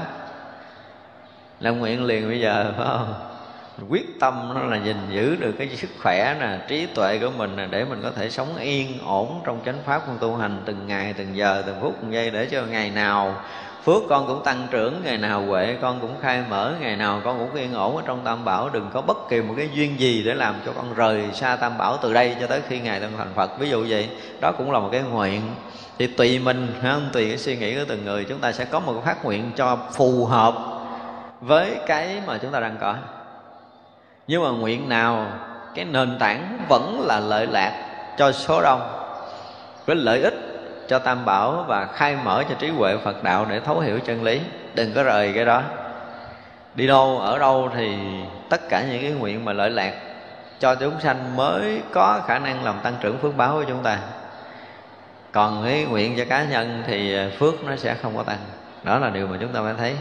Cái nền tảng để phước báo tăng trưởng là lợi ích càng ngày càng đông hơn, càng nhiều hơn, nhiều chúng sanh được lợi hơn với cái việc làm, cái suy nghĩ, cái hành động của chính mình và càng ngày, cái tâm của chúng ta càng yên hơn. Càng ngày trí huệ chúng ta càng mở để chúng ta thấu hiểu chân lý hơn, nhìn rõ về cuộc đời này hơn. Nhìn rõ không có nghĩa là nay bà này xấu rồi bữa kia bà kia tốt. Không phải nhìn như vậy, mà nhìn với cái sự huyễn giả của cuộc sống để chúng ta bớt đi cái sự vướng mắc. Người gần gũi, thân cận với Phật pháp nhiều chừng nào thì trí tuệ khai thông nhiều chừng đó, cái tâm sẽ mở ra nhiều, cái tình thương sẽ rộng hơn, lòng bao dung nó sẽ lớn hơn mà lòng bao dung càng lúc càng lớn thì không có diện chấp mắt để mà hơn thua thù hận mà chỉ là cái sự thứ tha và ban đến cái sự lợi lạc chứ không có cái chuyện khác. Vậy ra nếu mà cái đời sống chúng ta mà càng lớn tuổi á, mà cái tình của chúng ta đối với cái đời sống xã hội loài người thôi chúng ta chưa nói tới cái loài khác nha mà nó ít càng lúc nó càng lo cho con lúc lo cho cháu lo cho gia đình hoặc là tới cuối cùng thì chỉ lo cho bản thân là xong là như vậy là. Có nghĩa là cái nhìn chúng ta nó càng lúc nó càng co cụm nó càng thu lại. Nhưng mà càng về già chúng ta thấy cái, cái sự quan tâm của mình đối với loài người với xã hội đối với tam bảo đi. Ví dụ mình là phật tử đi mà nói mình ích kỷ dữ lắm thì mình cũng phải lo cho tam bảo của mình. Ví dụ như đó cũng là một cái hình thức ích kỷ không có lớn nhưng mà nếu như sâu hơn nữa thì lo tam bảo tức là lợi ích cho quần sanh khắp pháp giới này thì nó là một cái chuyện khác mênh mông rồi. Đó thì như vậy là thời gian chúng ta thấy trách nhiệm mình nhiều hơn đối với nhân loại chúng sanh. Tự động mình đặt mình vị trí đó không phải là mình có chức, có quyền mới có trách nhiệm, mà thực sự là mình thấy cái chuyện đau khổ của đồng loại của mình mình mình cảm giác có một cái gì đó nó khó chịu để mình làm sao cho mình có được cái tình thương, làm sao cho mình có được cái khả năng, làm sao cho mình có đủ phương tiện để mình làm lợi ích cho những người mình muốn làm lợi ích. Ví dụ đi, thì vậy là phước chúng ta nó sẽ lên. Thì chính những cái làm sao đó mà bây giờ mình chưa làm được thì mình phát nguyện mình làm, là mình sẽ làm được. Thử đi ha, bây giờ chúng ta bắt đầu phát nguyện thử tùy không nhất thiết là người nào phải phát nguyện nào, nhưng mà nãy giờ tôi gợi ý rất là nhiều cái kiểu để chúng ta phát nguyện rồi thì chúng ta, không? Nếu giờ chúng ta là đang trong giai đoạn công phu quyết liệt, nhưng mà chúng ta cứ bị chậm trầy hoài ở trong công phu à thì nó có nhiều chuyện lắm. Rõ ràng là cái phước chúng ta không đủ lớn để chúng ta qua được cái nghiệp.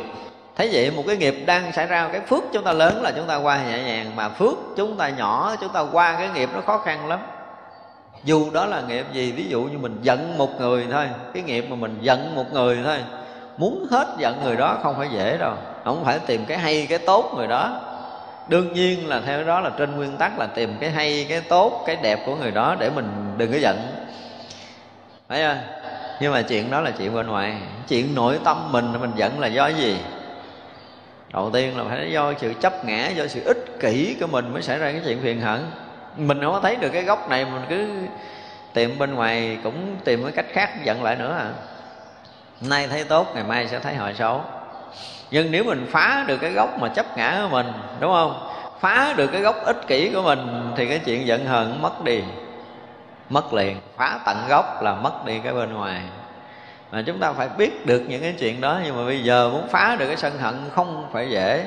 Nếu như chúng ta không có thấy được cái gốc của chính mình, thì chúng ta không phá được. Thì bây giờ cái gốc của mình là ích kỷ, bây giờ lại phật làm sao cho con có đủ cái tâm để con thấy biết được tận cái gốc ích kỷ này để con phá vỡ nó? Ví dụ vậy, đó cũng là một cái nguyện để mình phá một nghiệp của mình. Thì phải lại Phật sám hối là do cái nghiệp ích kỷ nhiều đời, nhiều kiếp của mình để bây giờ mình bị trở ngại trong đời sống công phu, mình bị sân hận nhiều bí gì gì đó là mình phải thấy ra nó.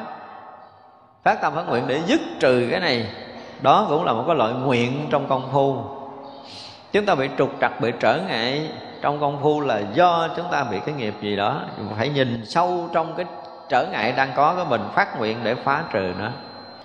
Thì từng ly, từng tí trong tất cả những cái bước tu tập của chúng ta, nếu chúng ta có cái tâm nguyện tốt, có cái nguyện lượng tốt thì chúng ta sẽ tu được. Ví dụ như bây giờ mình đang ở một chùa, mà tới giờ tu cái mình buồn ngủ à mà cái chuyện này xảy ra nhiều lắm rồi nha. Nghiệp chướng nổi lên, chứ không phải chuyện là chuyện đơn giản đâu á.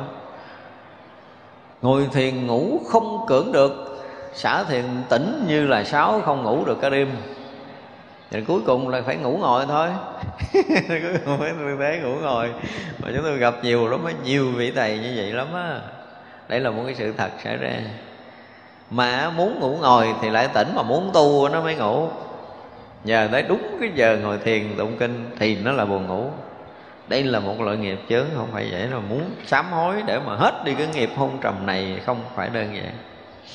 Trong nhân quả nhiều kiếp mình đã làm ngăn chặn cái bước tiến hóa công phu của ai đó, khiến bây giờ mình bắt đầu công phu là bị nghiệp nổi lên để che phủ lại, mình tu không được. Nó cũng là một cái loại nghiệp.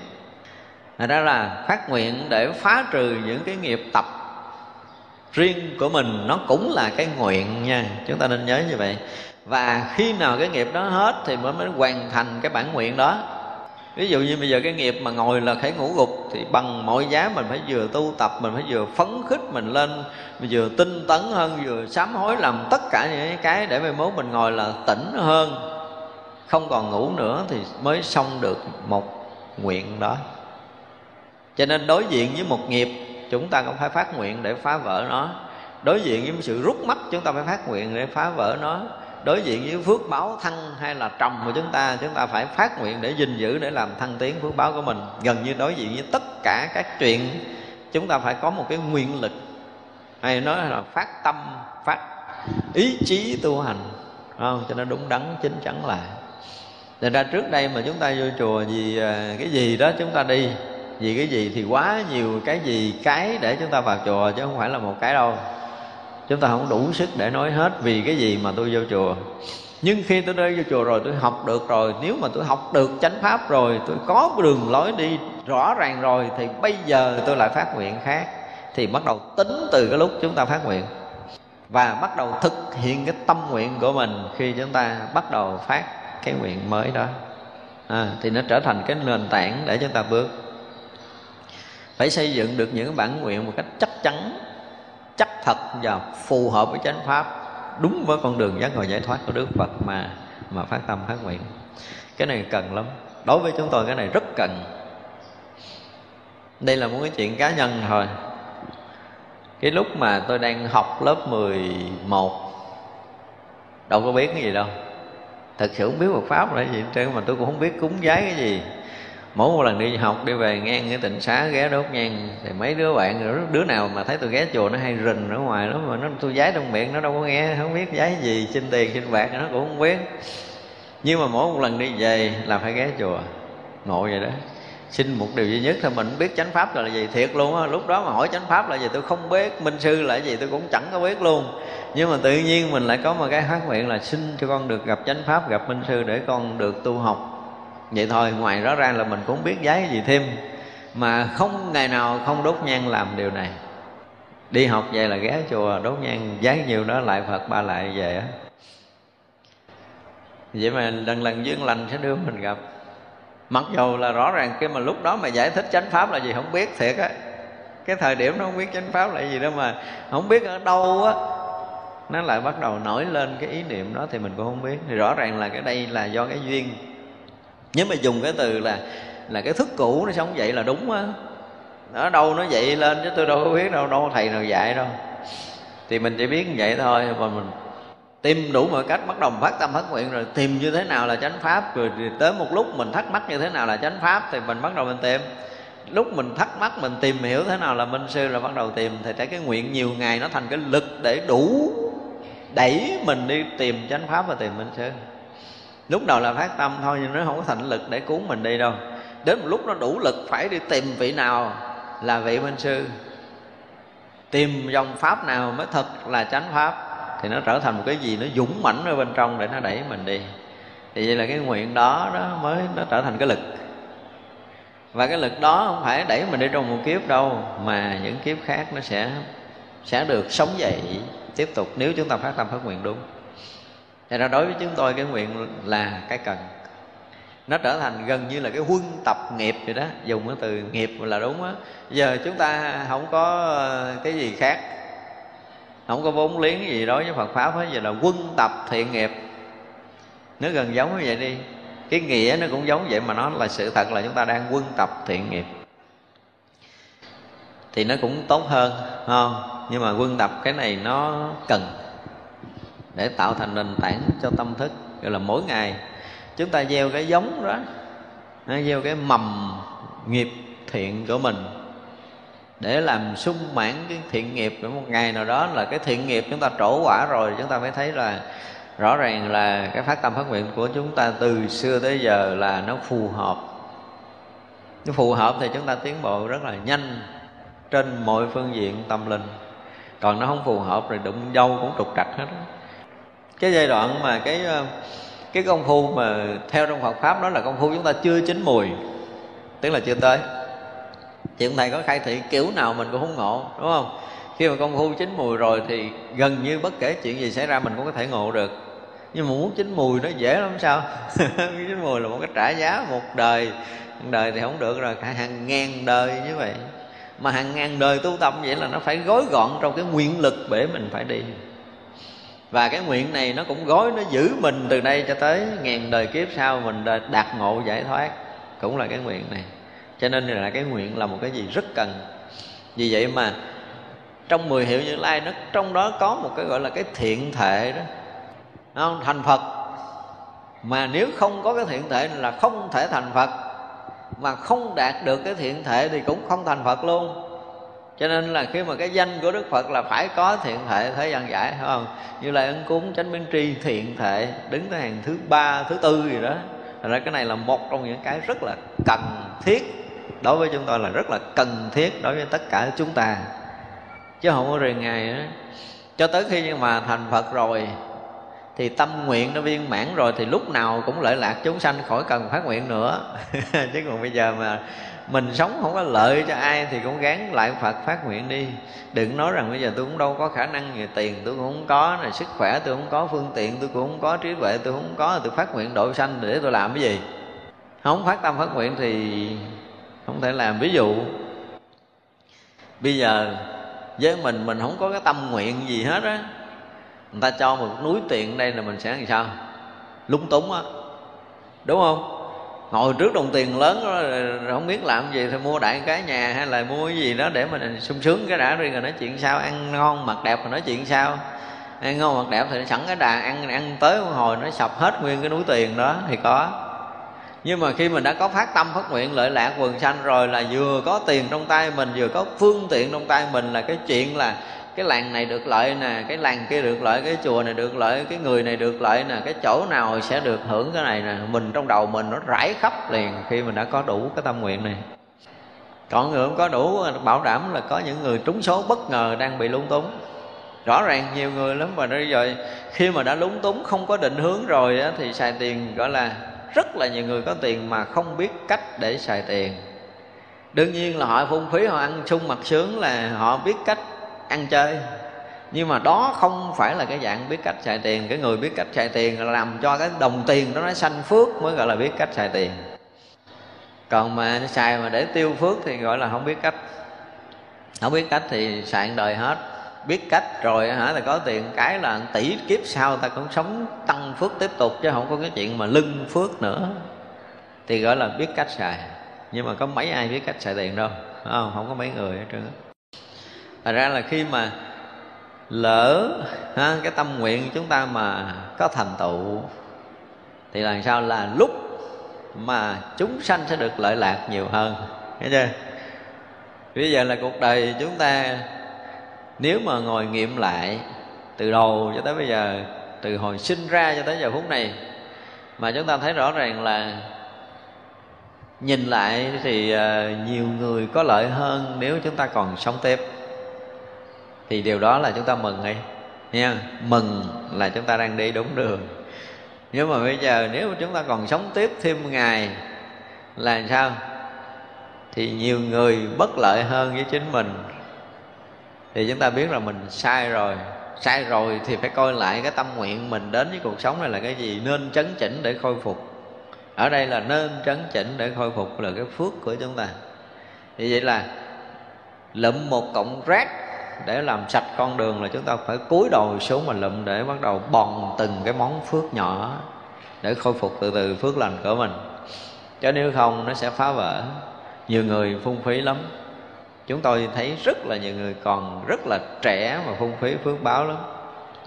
Nhìn thấy làm ví dụ, ví dụ như mấy cái người à, mấy người à, công quả đi. Ở đây phải nói trắng ra là những người công quả xuất gia phải ngồi đó mà chờ phải cho chờ mấy thầy phân công này mới đi làm, rồi chờ phân công kia làm chứ ít khi nào chúng tôi nhìn thấy mọi người à, vô chùa con quả thứ gia sáng ngày đi kiếm chuyện làm, không có. Như vậy mà đòi đó là tôi phải là cái gì đó, phải sớm làm à, sa môn. Chuyện đó không đủ phước, lâu lắm mới có đủ cái phước. Nhưng mà đến một cái ngày mà phước chúng ta trổ rồi, chúng ta nhìn thấy là nhiều quá nhiều trong cái chùa này, quá nhiều chuyện để cho mình có thể làm. Thì những người đó lại có một cái thay đổi về phước báo này nọ kia nhanh chóng sẽ khác đi rất là nhiều. Còn ở làm công quả thì làm biến nhiều hơn thì thua rồi. Nghe cả những người xuất gia cũng vậy. Chúng tôi nhớ là hồi xưa ở trong chúng á cái thời điểm đó cũng ờ, khoảng cả trăm thầy ở trùng một cái thiền viện. Thì rõ ràng có những vị là cố gắng để ờ, phát triển cái khả năng của mình bằng cách là à, xin làm việc nhẹ để có thời gian nghiên cứu. Có người là xin làm việc nhẹ để có thời gian ngồi thiền. Có những vị chúng tôi thấy là thích đi cuốc đất có những quý vị thích trà cầu tiêu.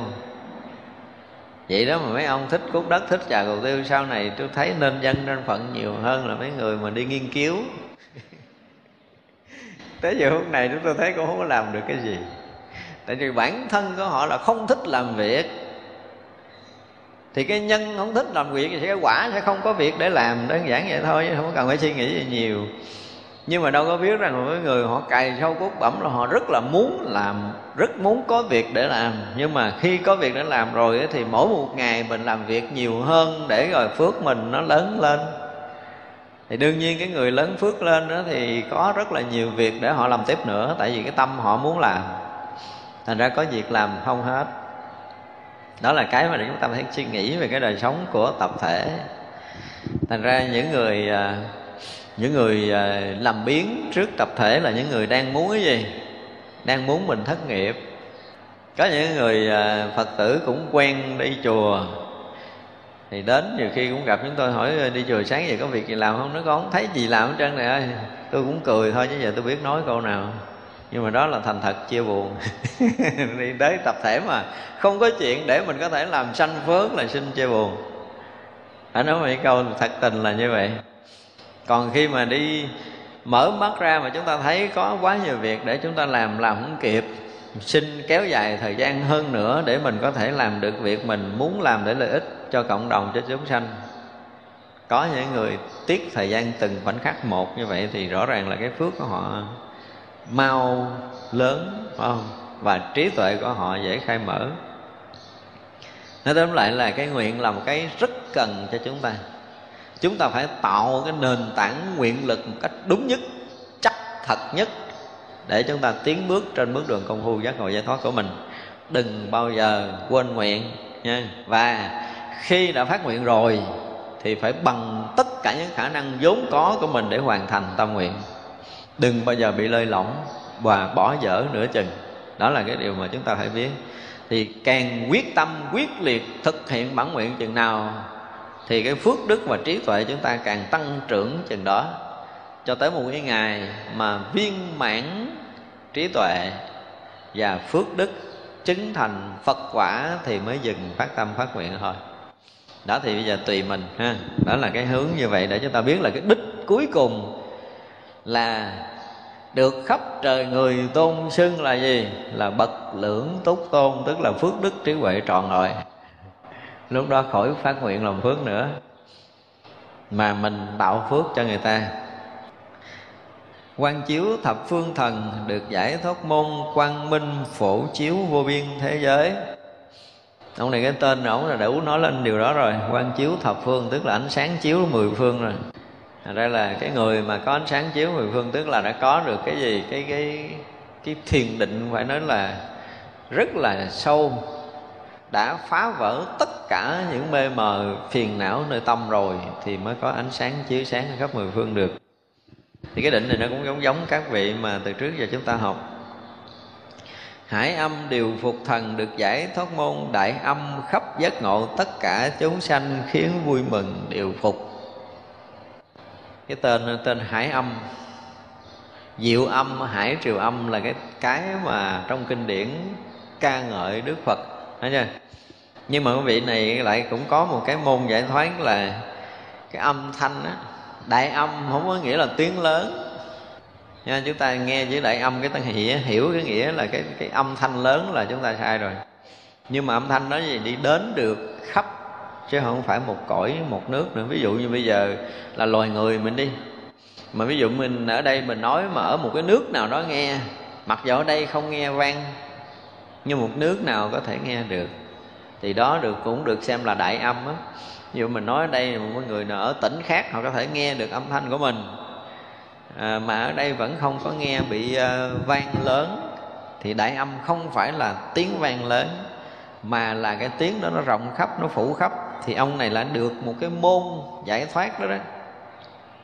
Âm thanh ổng lại khắp tới tất cả chúng sanh. Thì đây là cái điều mà từ trước giờ mình nói nhiều rồi à, chúng ta không có cần phải bàn thêm nhưng mà muốn nói rằng khi mà người này sử dụng được một cái loại âm thanh á mà mười phương pháp giới có thể nghe được thì người này phải ở trong đâu ở trong đại định. Sử dụng một cái loại ngôn ngữ gốc mà từ trước giờ chúng ta nói đó, thì mới thông đồng mười phương các cõi nước được.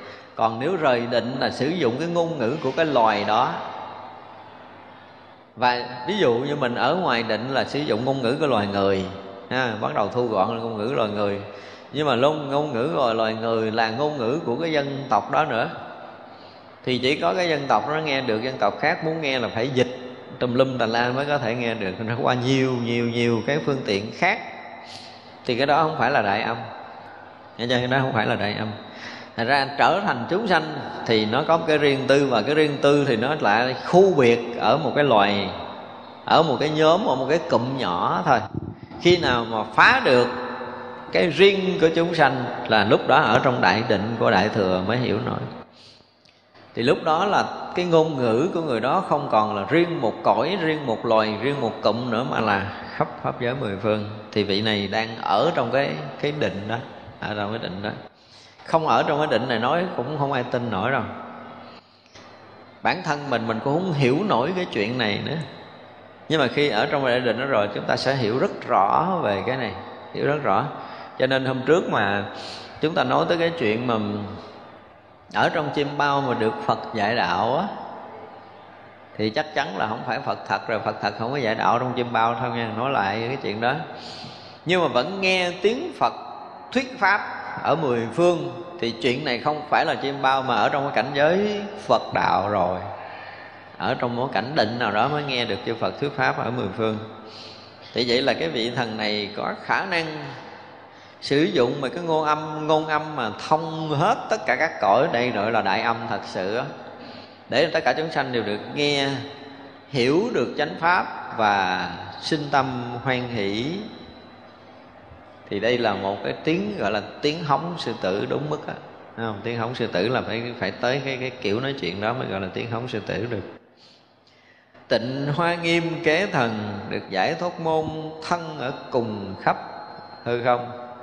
Thì à, môn này à, khi mà chúng ta nhập được tự tánh rồi, chúng ta mới thấy rõ ràng là đạt được cảnh giới này. Tức là, khi mà mình đã thấy mình là tất cả mọi cái đất đai núi non cây rừng à, hư không vũ trụ mênh mông này là mình á, là lúc đó mình đang ở trong đại định. Ông này được cái môn đó có nghĩa là gì? Có nghĩa là đang nhập trong đại định, nhập trong tự tánh, thanh tịnh, trùm khắp pháp giới. Đang ở trong tự tánh chứ không có gì hết. Vô lượng oai nghi thần, được giải thoát môn, thị hiện cảnh giới chư Phật cho tất cả chúng sanh.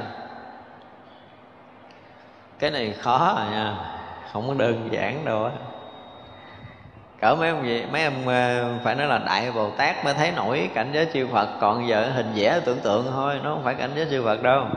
Tất cả cảnh giới chư phật mà chúng ta thấy trên hình, trên sách đều là cái tưởng tượng của tâm thức. Chứ không phải cảnh giới chư Phật thiệt, tại vì cảnh giới chư Phật nó vượt ngoài tâm thức chúng sanh nào muốn thấy nổi cảnh giới chư Phật thì chúng sanh đó phải nhập cảnh giới Phật. Phải nói thẳng một câu như vậy.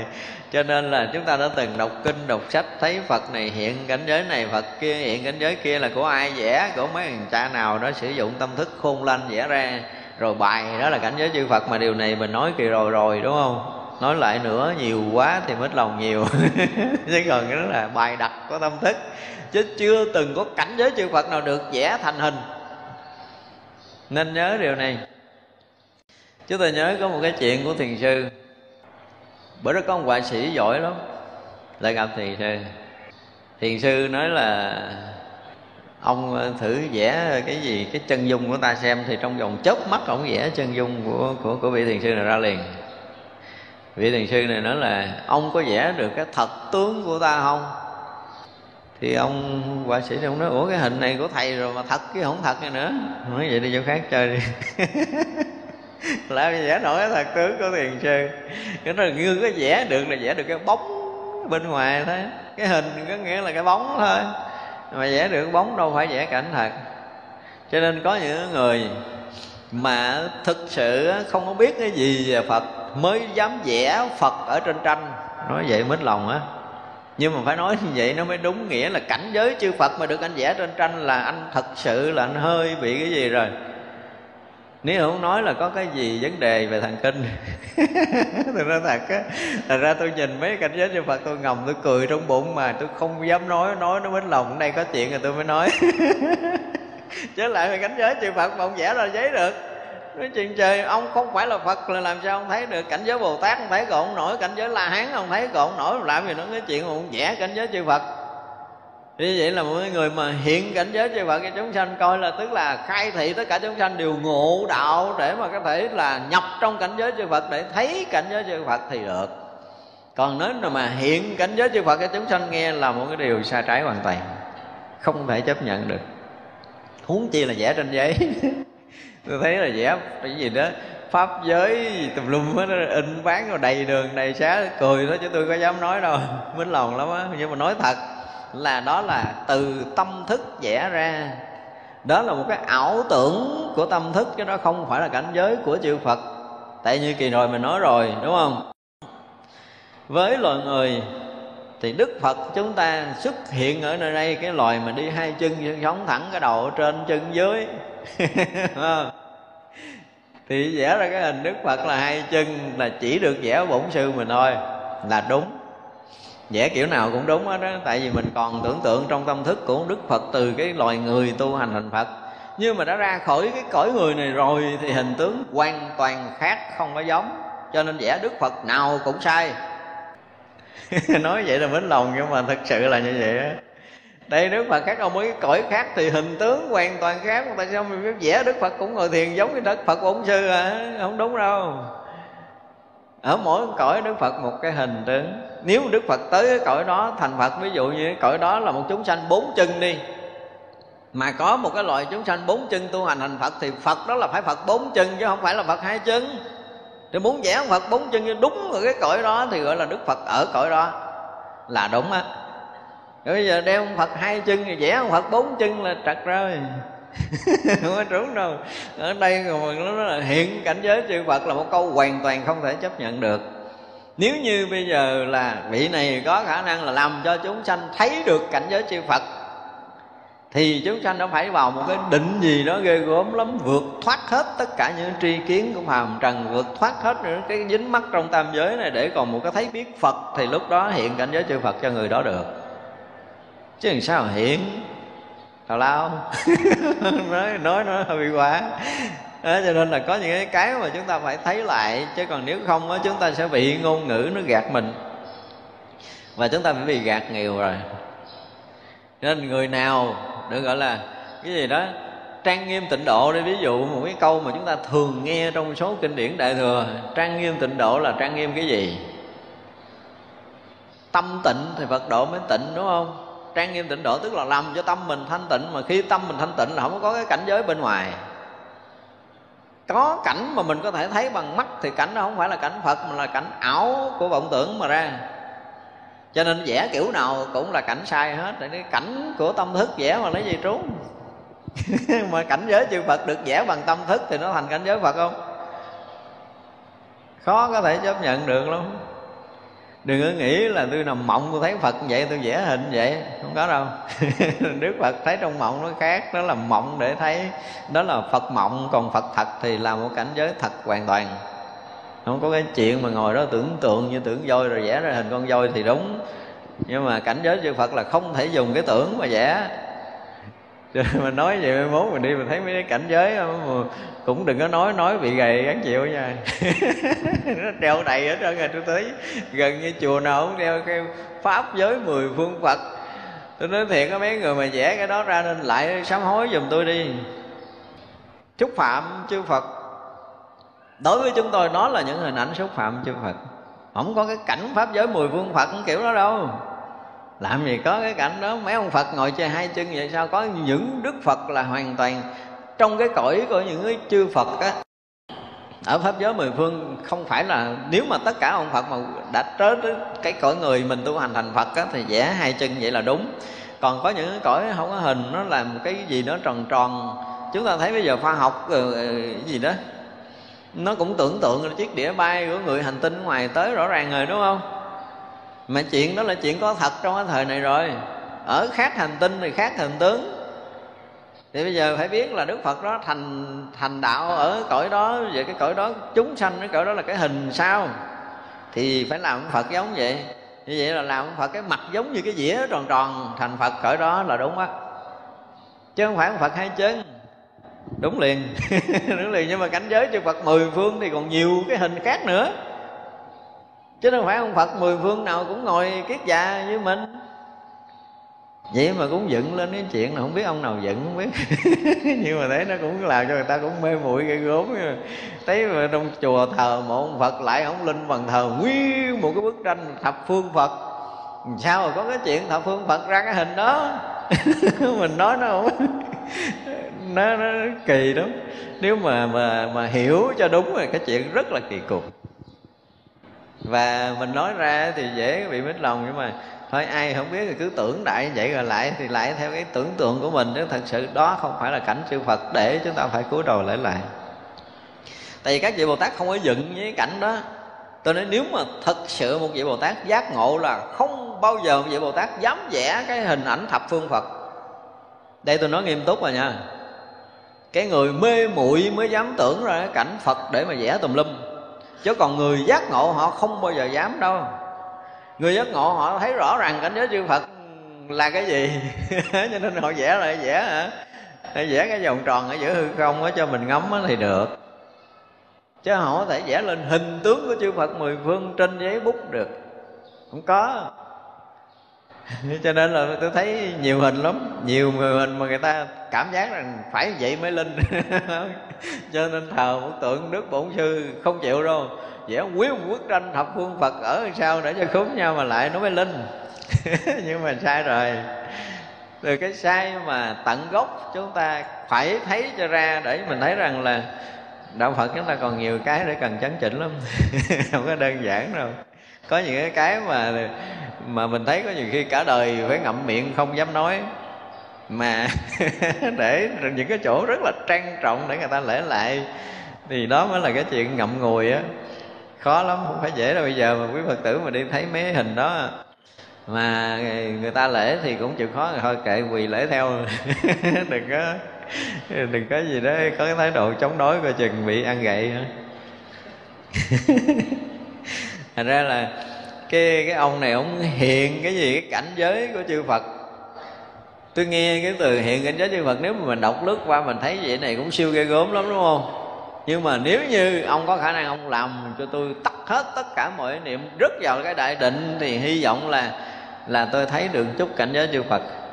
Mà cũng không thấy nổi đâu. Không thấy nổi, tại vì không nhập trong Phật giới thì không bao giờ thấy cảnh giới chư Phật. Đây là một cái sự thật nhưng mà muốn đập được cái định để nhập vô Phật giới là phải chứng được Phật quả, mới nhập vô Phật giới. Mà không chứng được Phật quả, không có nhập vô Phật giới là cảnh giới đó là cảnh giới gì? Cảnh giới gì? Chứ cảnh giới Phật là không đúng rồi đó. Nhưng mà nhiều người vẫn dựng lên để cho người ta thấy đó là cảnh giới Phật để mà chúng sanh lễ lại kiếm phước nữa chứ mới ghê chứ. Phước ở đâu tôi thì tôi không tin. Lễ Đức Phật Bổn Sư hai chân ngồi kiết già có phước thì mình có thể tin được. Tại vì đó là một cái sự thật, có lịch sử, có sự thật và cùng cái loại người của mình. Đó là một cái hiện thực. Còn nói mà cõi khác cái hình giống ông phật của mình là ý tưởng sanh chứ không phải là phật thật. Cho nên là chúng ta có gặp những cái phật mà ở cõi khác do các cái vị mà vị này, vị kia mà vẽ ra đó. Thì ờ, cũng phải suy nghĩ lại một chút. Rồi hả, đốt nhang. Lại còn gặp đức phật bổn sư thì lại thoải mái mình không phải sợ là tại vì rõ ràng ông xuất hiện có người ông thành hình giống giống loài người của mình. Cho nên cái ờ, gọi là gì cái ờ, trong cái lễ lại mà có cái quán tưởng phật á. Quán tưởng phật á, thì ờ, cũng quán theo những cái hình của mấy ông trước vẽ thôi chứ mình quán tưởng phật là mình quán cái gì? Quán trưởng thập phương phật để lại lại không phải. Thật ra cái tốt nhất không? tốt nhất mà thiết thực nhất đúng nhất, khoa học nhất, là lại phật ở cái cõi của mình. Vì Đức Phật hình tướng đó, cõi đó là ra cái tướng đó, mình vẽ kiểu gì cũng ra, ông Phật nó giống giống trong cái cõi của mình lại đi là thiết thực nhất, khoa học nhất đó. còn những cái chuyện khác là còn phải bàn cãi lại. Ai chứng minh được Đức Phật Đông Phương là Đức Phật dược sư, cái hình kiểu đó, ai chứng minh? Cõi Đông Phương hình tướng như thế nào, ai biết? Ông chứng minh một chúng sanh khác có cái tướng hai chân đi cái đầu trên trời đi, rồi tôi mới tin là ông đó là ông phật đó, ở cõi đó. Đúng không? Nhưng mà thực sự đông phương đó là chúng sanh hình khác à nha. Có khi đó là cái hình của một sợi dây. Rồi sao? Có khi hình ngôi sao năm cánh hoặc là sao tám cánh, ví dụ vậy đi.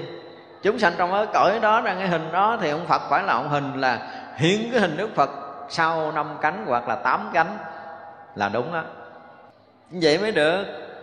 Vậy là khi mà mọi người vẽ phải chú thích là phật đó ở cõi đó, cái hình đó, chúng sanh cõi đó. Chúng sanh cõi đó, hình đó, cho nên vị bồ tát tới cõi đó tu hành thành phật để mang cái hình đó là phải hiện đúng cái tướng của chúng sanh cõi đó. Thì nó mới phù hợp. Chứ không phật nào cũng gom gom gom gom lại thành hình người như cõi mình. Đó là cái dạng ngã chấp đó là thấy ai cũng giống mình hết rồi đó là cái dạng ngã chấp mà ngã chấp là mê lầm là một chúng sanh thì không thể nào vẽ ra nổi cái biểu tượng của phật cả.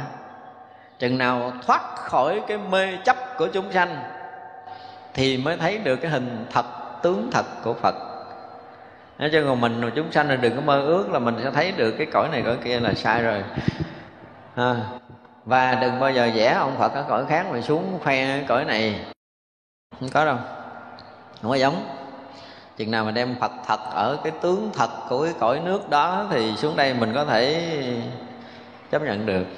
Với nhiều cái à, cái biểu tượng á, nhiều cái biểu tượng phật giáo cần phải có những cái tiếng nói đúng đắn trở lại dùng để chúng sanh mãi mãi bị à, cái gì đó, cái ảo tưởng ở bên ngoài gạt gẫm chứ còn thật chất thì gần như kiếm hiếm lắm. Thật chất kiếm hết ra rồi.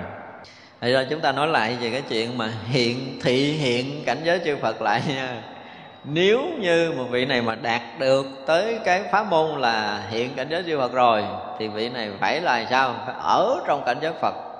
Chứng thành Phật quả thì mới đủ chức hiện cảnh giới chư Phật cho chính bản thân mình thấy.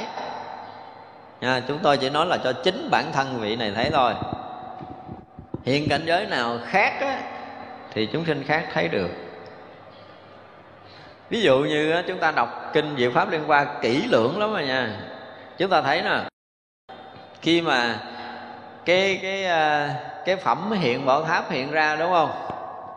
Thì đó là trong kinh đó nói là khi mà đức phật à, à, đa bảo có phát nguyện là nếu một chúng sanh ở cõi nào mà có đức phật nói diệu pháp liên quan đức phật đó phải hiện ra để để xác chứng. Cái lời nói lời vị đó là đúng và khen ngợi cũng như là làm gây niềm tin cho chúng sanh trong cái cõi đó nghe đúng không? Chúng ta nghe nè khi mà đức phật nói tới cái phẩm hiện bỏ tháp à, nói kinh diệu pháp liên quan thì cái tháp đa bảo hiện ra giữa hư không đúng không? Thì khi tháp hiện ra thì à, trong kinh không có nói cái tháp kiểu gì vậy nha. Không phải mẫu tháp mấy tầng cái kiểu cho mình đâu đừng có lầm. Nghe nói tháp thì đừng có nghĩ tới cái chuyện đó dùng mình phải thoát cái đầu mình ra. Cái tháp của đa bảo của đức phật là cái gì cái gốm mình cũng không đủ sức để hiểu luôn. Đó nha. Và cũng bản kinh diệu pháp liên qua cũng không có diễn tả là đức phật đa bảo cái hình sao. Nhưng mà khi tháp đa bảo hiện ra rồi phải không? Thì nó mở cửa, tháo ra bảo, đức phật hiện ra là ngồi trong pháp tòa. Đến đức phật thích ca mâu ni là ngồi nửa tòa, đức phật đa bảo ngồi nửa tòa. Nhưng mà không nói đức phật đa bảo hình kiểu gì, đúng không? Nhưng mà bây giờ tất cả chúng sanh trong pháp hội muốn thấy đức phật. Rồi quý vị thấy trong đó, đoạn diễn tả nè. Tức là cái gì? Dẹp hết cõi người và cõi trời đi chỗ khác. Nhớ không? Cái tâm còn ở trong cõi người để nhận đức phật ra bảo cái hình người là đi mất tiêu rồi. Rồi cái tâm để mà hiện trong cảnh giới thiện ác của cõi trời dẹp đi luôn. Và lúc đó mười phương cõi nước thông đồng một cõi. Có nghĩa là không có trời người địa ngục ngạ quỷ súc sanh nữa, chỉ có một cõi thôi. Một cõi đó là cõi gì? Nếu mà mười phương cõi nước hiện thành một cõi là thành cõi gì rồi? Không còn chuyện chúng sanh lóc cốc như mình ngồi trong pháp hội đó rồi sao nữa? Rồi tất cả chúng sanh trong pháp hội đó có cái ước muốn muốn được thấy Phật ra bảo thì Đức Phật dùng thần lực để làm cho chúng sanh hiện lên hư không, chứ không có ngồi dưới đất này mà thấy được. Hiện lên hư không có nghĩa là không có chỗ trụ, không có chỗ bám, không có chỗ cấp. Mới có ở trong hư không, có mang thân mấy chục ký lên hư không, té xuống gãi họng.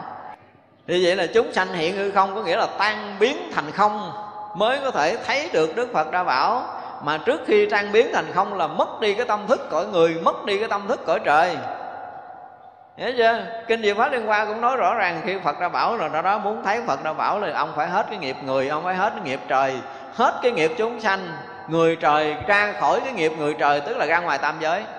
Mà ra ngoài tam giới tức là chứng thành thánh quả rồi, hiểu chưa? Và khi chứng thành thánh quả rồi phải nhập trong cái cảnh giới mà không ta, không người lên giữa hư không mới có thể thấy Phật đã bảo. Rõ ràng trong kinh Diệu Pháp Liên Hoa nói mà. Chứ còn chúng sanh như mình mà ngồi thấy phật ra bảo hả? Đợi đó đi. Còn lâu lắm mới thấy được. Đó là ý là đức phật ra bảo nó hiện tới cái cõi này rồi, đúng không? Mà chúng sanh muốn thấy phật là vượt thoát khỏi trời người, tức là vượt thoát ngoài tam giới. Thật ra chúng ta đọc bản kinh Diệu Pháp lúc qua Chúng ta cũng phải thấy rõ điều này là khi diễn tả có Đức Phật tới đây Để thọ ký cho cái chuyện mà thuyết Pháp của Đức Phật Về kinh Diệu Pháp liên quan là đúng, là hay, là phù hợp chánh Pháp Để cho gây niềm tin chúng sanh đời sau, thì đức phật mới hiện ra mà cái tháp đa bảo là hình gì không được nói. Tức là đa bảo có nghĩa là gì? Là rất là nhiều cái báo cái báo đó không phải là vàng bạc hay cừ mã não săn hô hổ phách nữa, mà cái báo đó là lòng từ bi, cái báo đó là trí tuệ, cái báo là vượt thoát khỏi tam giới này, đối với đức phật mới gọi là báo. Cái báo đó là tính tánh, là hạnh nguyện, thành tựu viên mãn, phước báo viên mãn, trí tuệ viên mãn mới gọi là báo đối với đạo phật. Thì khi mà cái thành tựu viên mãn, tất cả trí tuệ và phước báo thì gọi là tháp đa bảo tháp nó bảo tức là thành tựu tất cả những cái nguyện lực độ sanh rồi mới thành cái tháp đó. Chứ không phải tháp mà bảo là là vàng bạc sa cừ mà não hăng san hô hổ phách kiểu người của mình. Tôi nói thiệt, đối với cái cái cái cái cái vàng ở cõi của mình nó lên kia chưa chắc được làm cát ở cõi Phật nữa. Làm cát lót đường đi, nó còn dơ bẩn cái chân của chư Phật nữa. Ở đâu thành bảo đối với mấy chư Phật là sai rồi. Phải không? Cho nên diễn trả cái ờ, cái cảnh giới Phật nào là pha lê làm suối chảy rồi vàng bạc lót đường hay là cái gì cái gì cái gì đó là cái tưởng tượng. Đem cái quý của loài người mà nói tới cảnh giới chư Phật là một tưởng tượng Phật có xài vàng đâu. Kim cang đối với Phật quý sao? Không có. Đối với các vị đối với cảnh giới mà trời thôi nha. Chưa nói tới cao tới cõi Phật, đối với cảnh giới trời thôi, tất cả những cái um, cái vàng bạc những cái mà ngọc báo rồi cái cõi của mình á, thì không biết nó thành cái miếng rác nào nữa, cửa ngõ người ta để người ta quét chưa nữa. Chứ đừng có nói quý, mà dám so sánh lên tới cõi phật đúng là tưởng tượng hay thiệt á. Cho nên đó rồi mình đọc kinh nhiều khi mình cũng cười, nhưng mà không có dám nói. Không dám nói.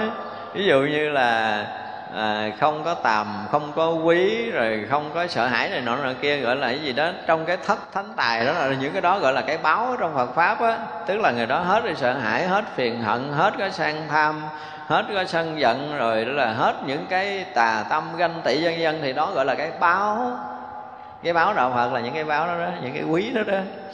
Chứ không phải những cái báo là vàng bạc.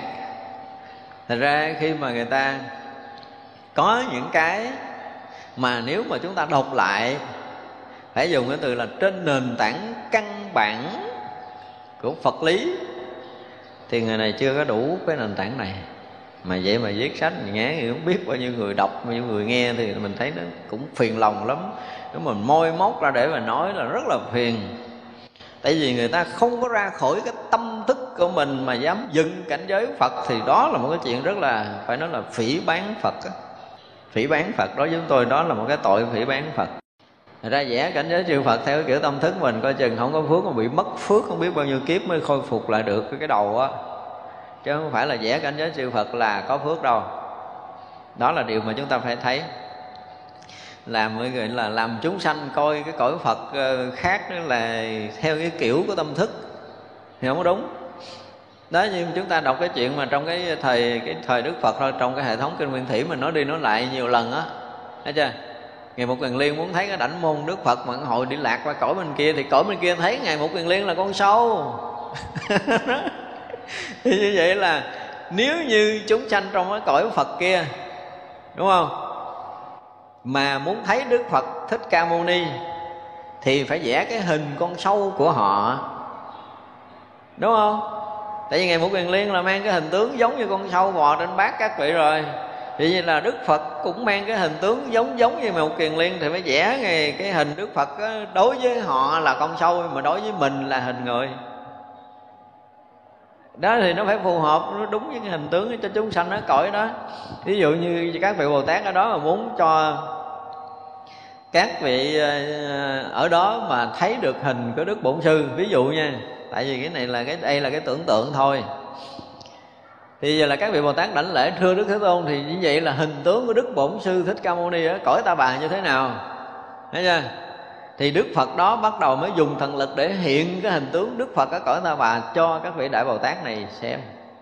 Thần lực của chư phật mới đủ sức để mà hiện đức phật bổn sư ở cõi đó cho các vị này xem. Hoặc là lúc đó đức phật ở cõi đó là à, mời đức bổn sư xuất hiện ở cõi đó cho các chúng đại bồ tát hiện. Thì khi đã thành phật, có một cái điều như thế này. Khi thành phật thì tất cả chư phật đều có đủ năng lực để hiện hằng hà sa số hình tướng. Nghe chưa? Hằng hại sa hình tướng tức là bây giờ đức phật bổn sư chúng ta mà khi tới cõi đó là đức phật sẽ hiện cái hình tướng của cõi đó để thành phật chứ không mang cái thân người đây lại tới đó để mà cho chúng sanh khác thấy cái mặt đức phật bổn sư cái hình đức phật bổn sư giống như cái loài người ở đây. Thì khi thành phật rồi tất cả cái năng lực đó cái chư phật đều có. Thì là đức phật xuất hiện ở cõi đó bằng cái thân tướng đó có thể được. Thì đó là cái điều mà à, tất cả chư phật đều có năng lực này nhưng mà chúng sanh trong cõi nước này muốn thấy phật mà thấy theo cái hình tướng đó là không phù hợp. Đó là điều mà chúng ta phải biết. Cho nên ở đây muốn hiện cảnh giới chư phật nói cho thì gắn tu. Đó như trong kinh diệu pháp liên quan thấy đó là mất hết cái tâm ở cõi người mất hết cái tâm cõi trời tức là vượt qua cõi cõi dục cõi sắc và cõi vô sắc. Vượt qua hết ba cõi đó rồi thì mới hy vọng là thấy phật ra bảo. Thì mình muốn thấy cảnh giới chư phật thì mình cũng phải như vậy. Đó, thật ra là chúng ta mới thấy rõ ràng là khi mà muốn thấy phật thôi á, là mình cũng phải ở cái tầm nào để mình thấy. Mình muốn hiểu phật thì mình ở cái tầm nào để mình hiểu. Chứ không phải ai cũng được thấy phật.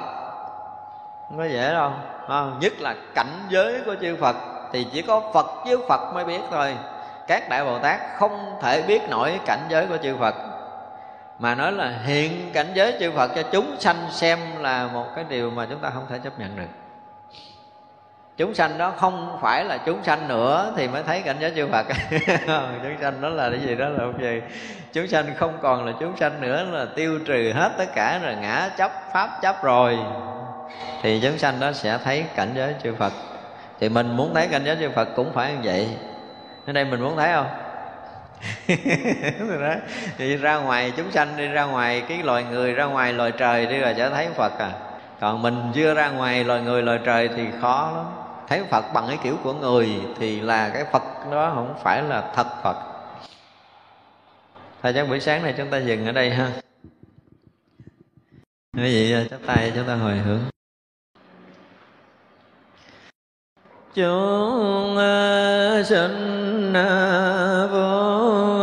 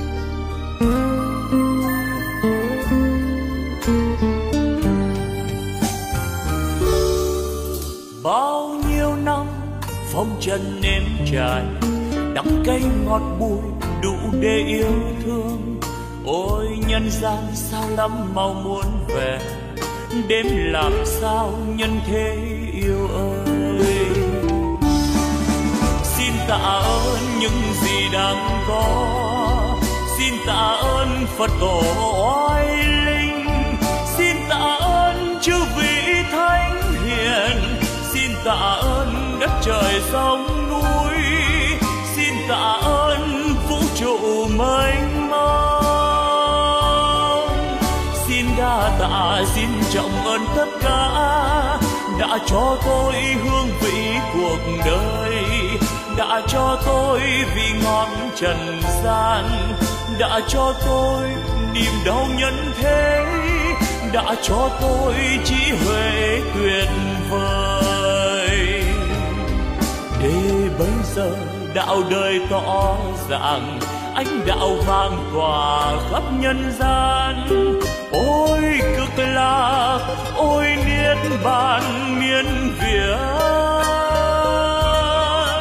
ôi thế giới muôn ngàn hoa rộ nở, âm nhạc reo vui khắp chốn trần gian.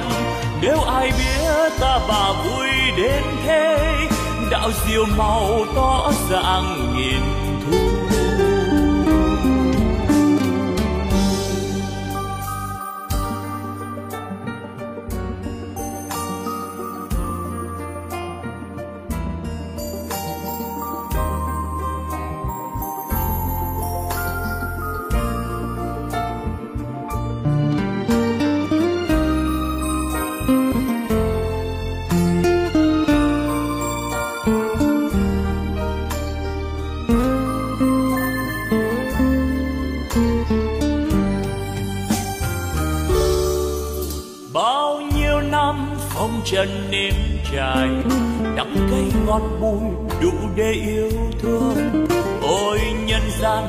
lắm mau muốn về, đêm làm sao nhân thế yêu ơi?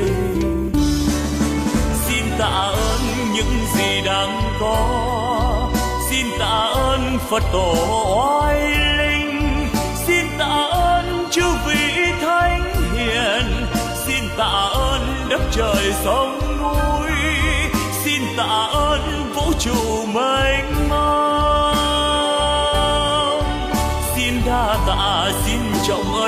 ơn đã cho tôi hương vị cuộc đời. Đã cho tôi vị ngọt trần gian. Đã cho tôi niềm đau nhân thế. Đã cho tôi trí huệ tuyệt vời. Để bây giờ đạo đời tỏ ràng ánh đạo vang tỏa khắp nhân gian ôi cực lạc, ôi nghĩa bàn miên việt ôi thế giới muôn ngàn hoa rộ nở, âm nhạc reo vui khắp chốn trần gian. Nếu ai biết ta bà vui đến thế, đạo diệu màu tỏ ràng nghìn thu. Nếu ai biết ta bà vui đến thế đạo diệu màu